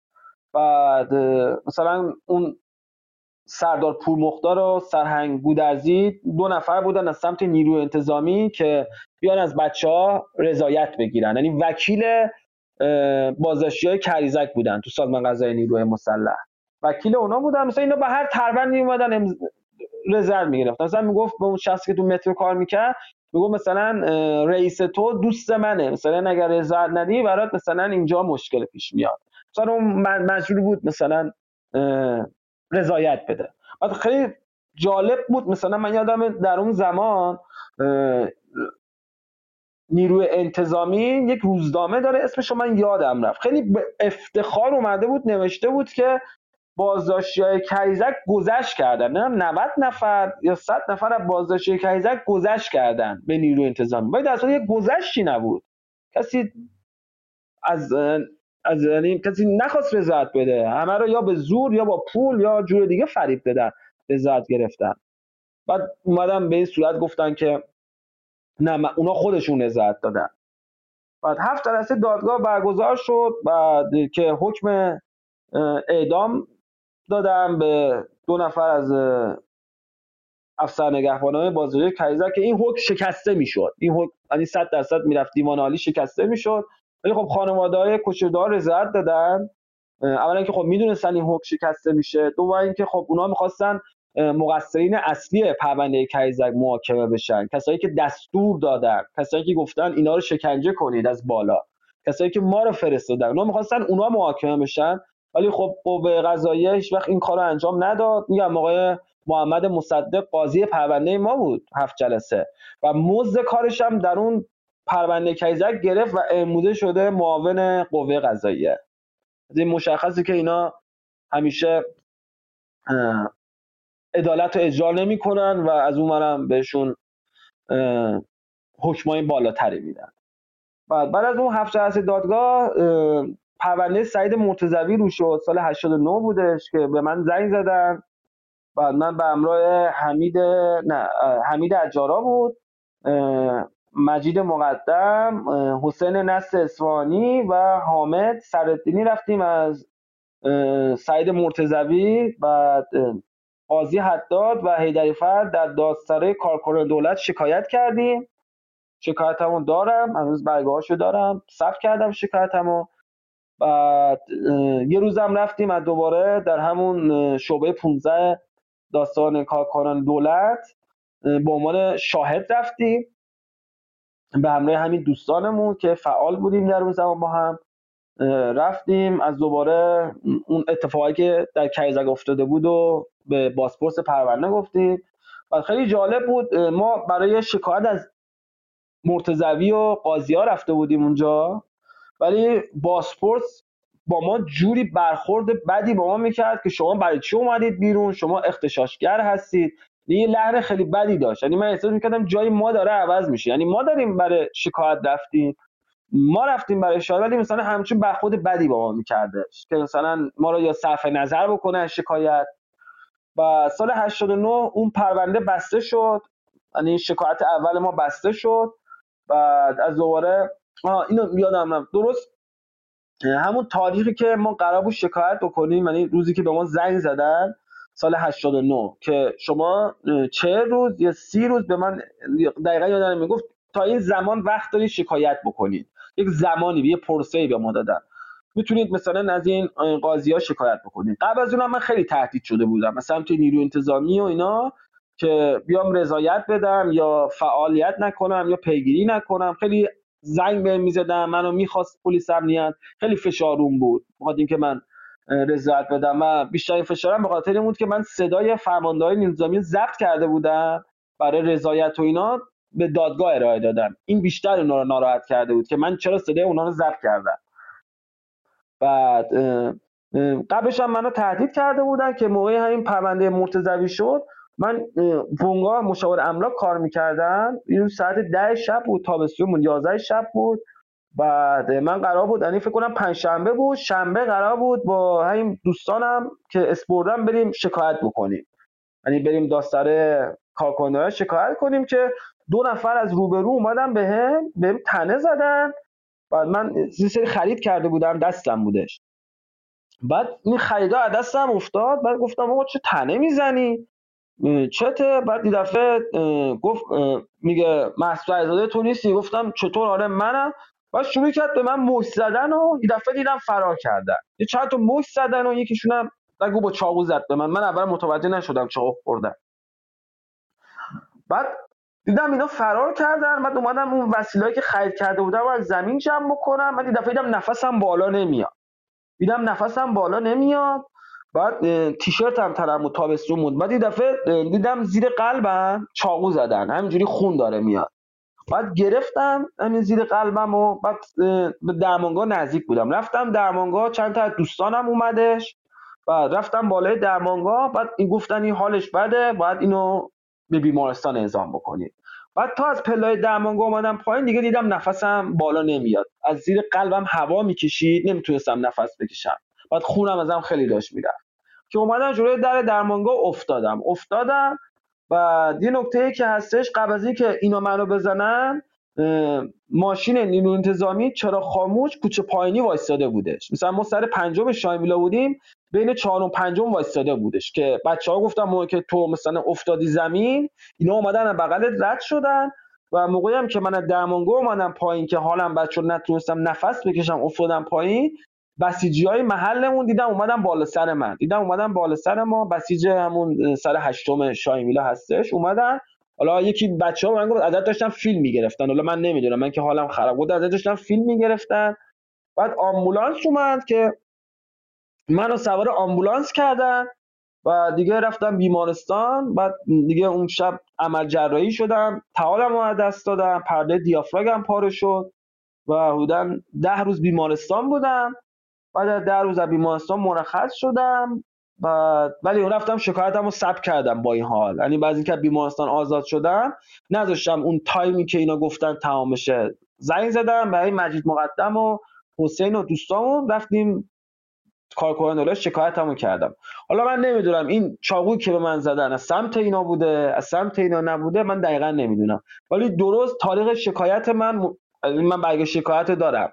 با پرونده چاقو خوردنم در یک ماه اتفاق افتاده. یعنی برگه شکایت که مرتضوی کردن و برگه چاقو خوردن در یک ماه. یعنی قشنگ روزی که مطرح شد ما شکایت بکنیم من مرتضوی این اتفاق برای من افتاد. حالا نمی‌دونم دلیلش چی بوده. آیا از سمت نیرو انتظامی بوده؟ از سمت مرتضی بوده دقیقا نمی‌دونم. قبلش هم ولی من خیلی تهدید می‌شدم که تو دادگاه نرم رضایت بدم بالا با پول که نتونستم با تهدید و اینا. چون من دیگه چیزی نداشتم من دست بدم. من به اون مامورا دیدم یه روز من داره تهدید می‌کنه. گفت ما دوباره تو رو میفرستیم کریزه. گفتم آقا من دیگه چیزی ندارم دست بدم.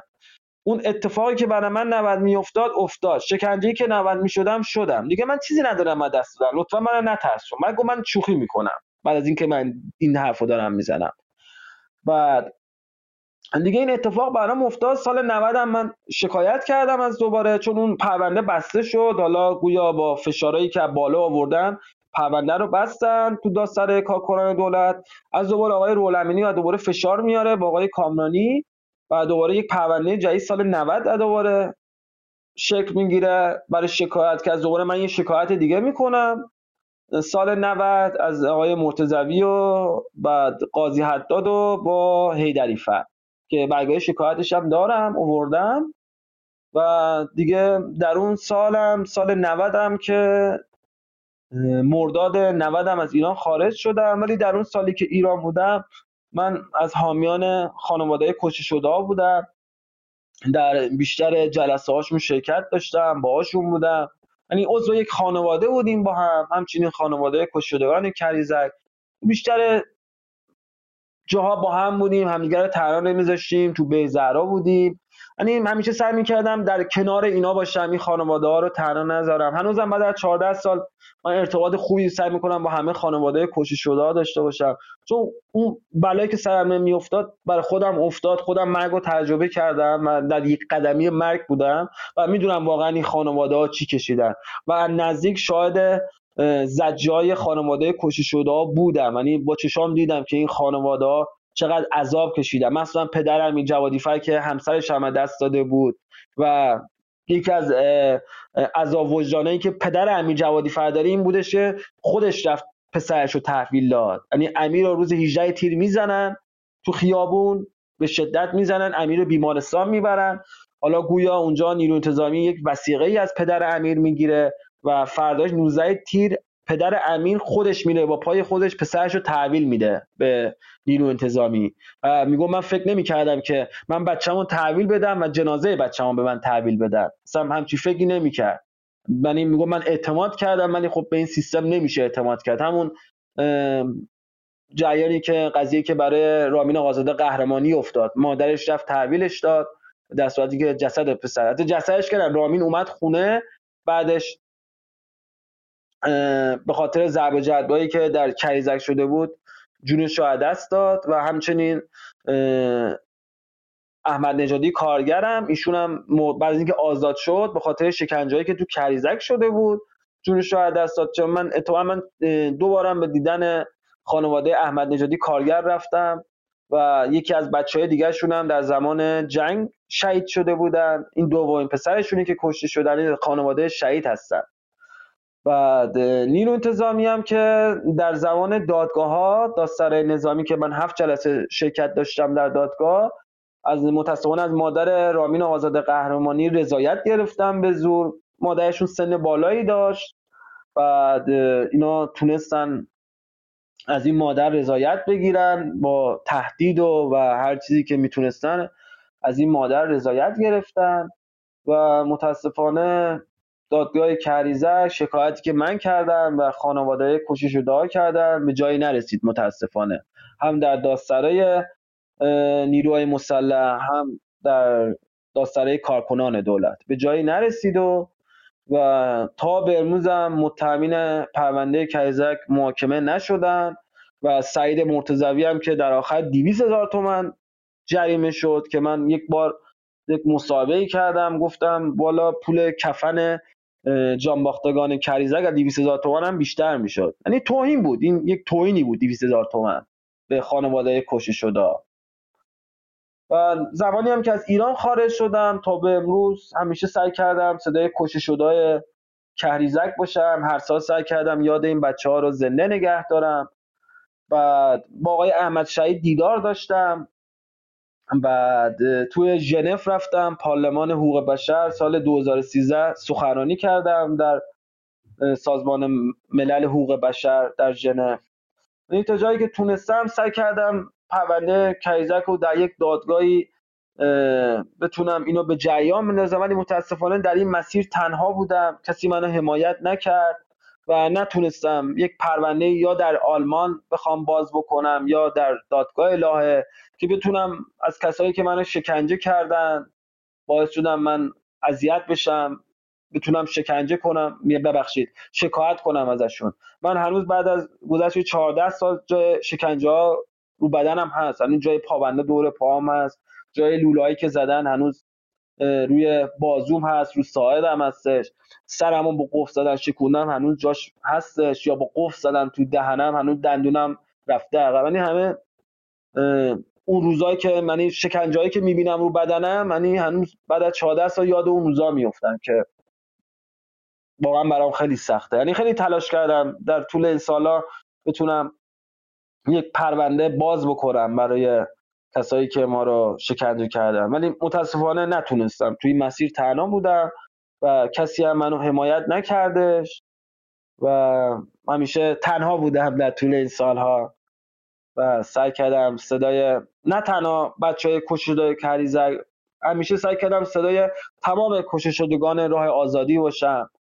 چون واقعا این بچه ها مظلومانه رفتن جونشون رو دست دادن و ممکن بود هر کدوم از ما جای این بچه ها باشیم یا خانواده های ما این اتفاق براشون میافتادش. اگر سوال دیگه هست من در خدمتتونم. بله، متشکرم از شما مسعود عزیز. بله مرتضوی دویست هزار تومن جریمه شد. و مجید آبدین زاده مقدم از شاکیان پرونده به سه سال زندان محکوم شد که از 95 تا 98 اینن اون سه سال زندان رو گذروند. به بله، رغم همه بیماری های که داشت. بله، بفرمایید من ببخشید من مجید رو یادم رفت نوشته بودم یعنی می‌خواستم بگم یادم رفت. بله مجید مقدم آبدین زاده یکی از بچه های واقعا شجاعی بود از اول پرونده کریزک همراه بود. بعد حتی یکی از کسایی بود که به همراه من رفتیم از سعید مرتضوی شکایت کردیم.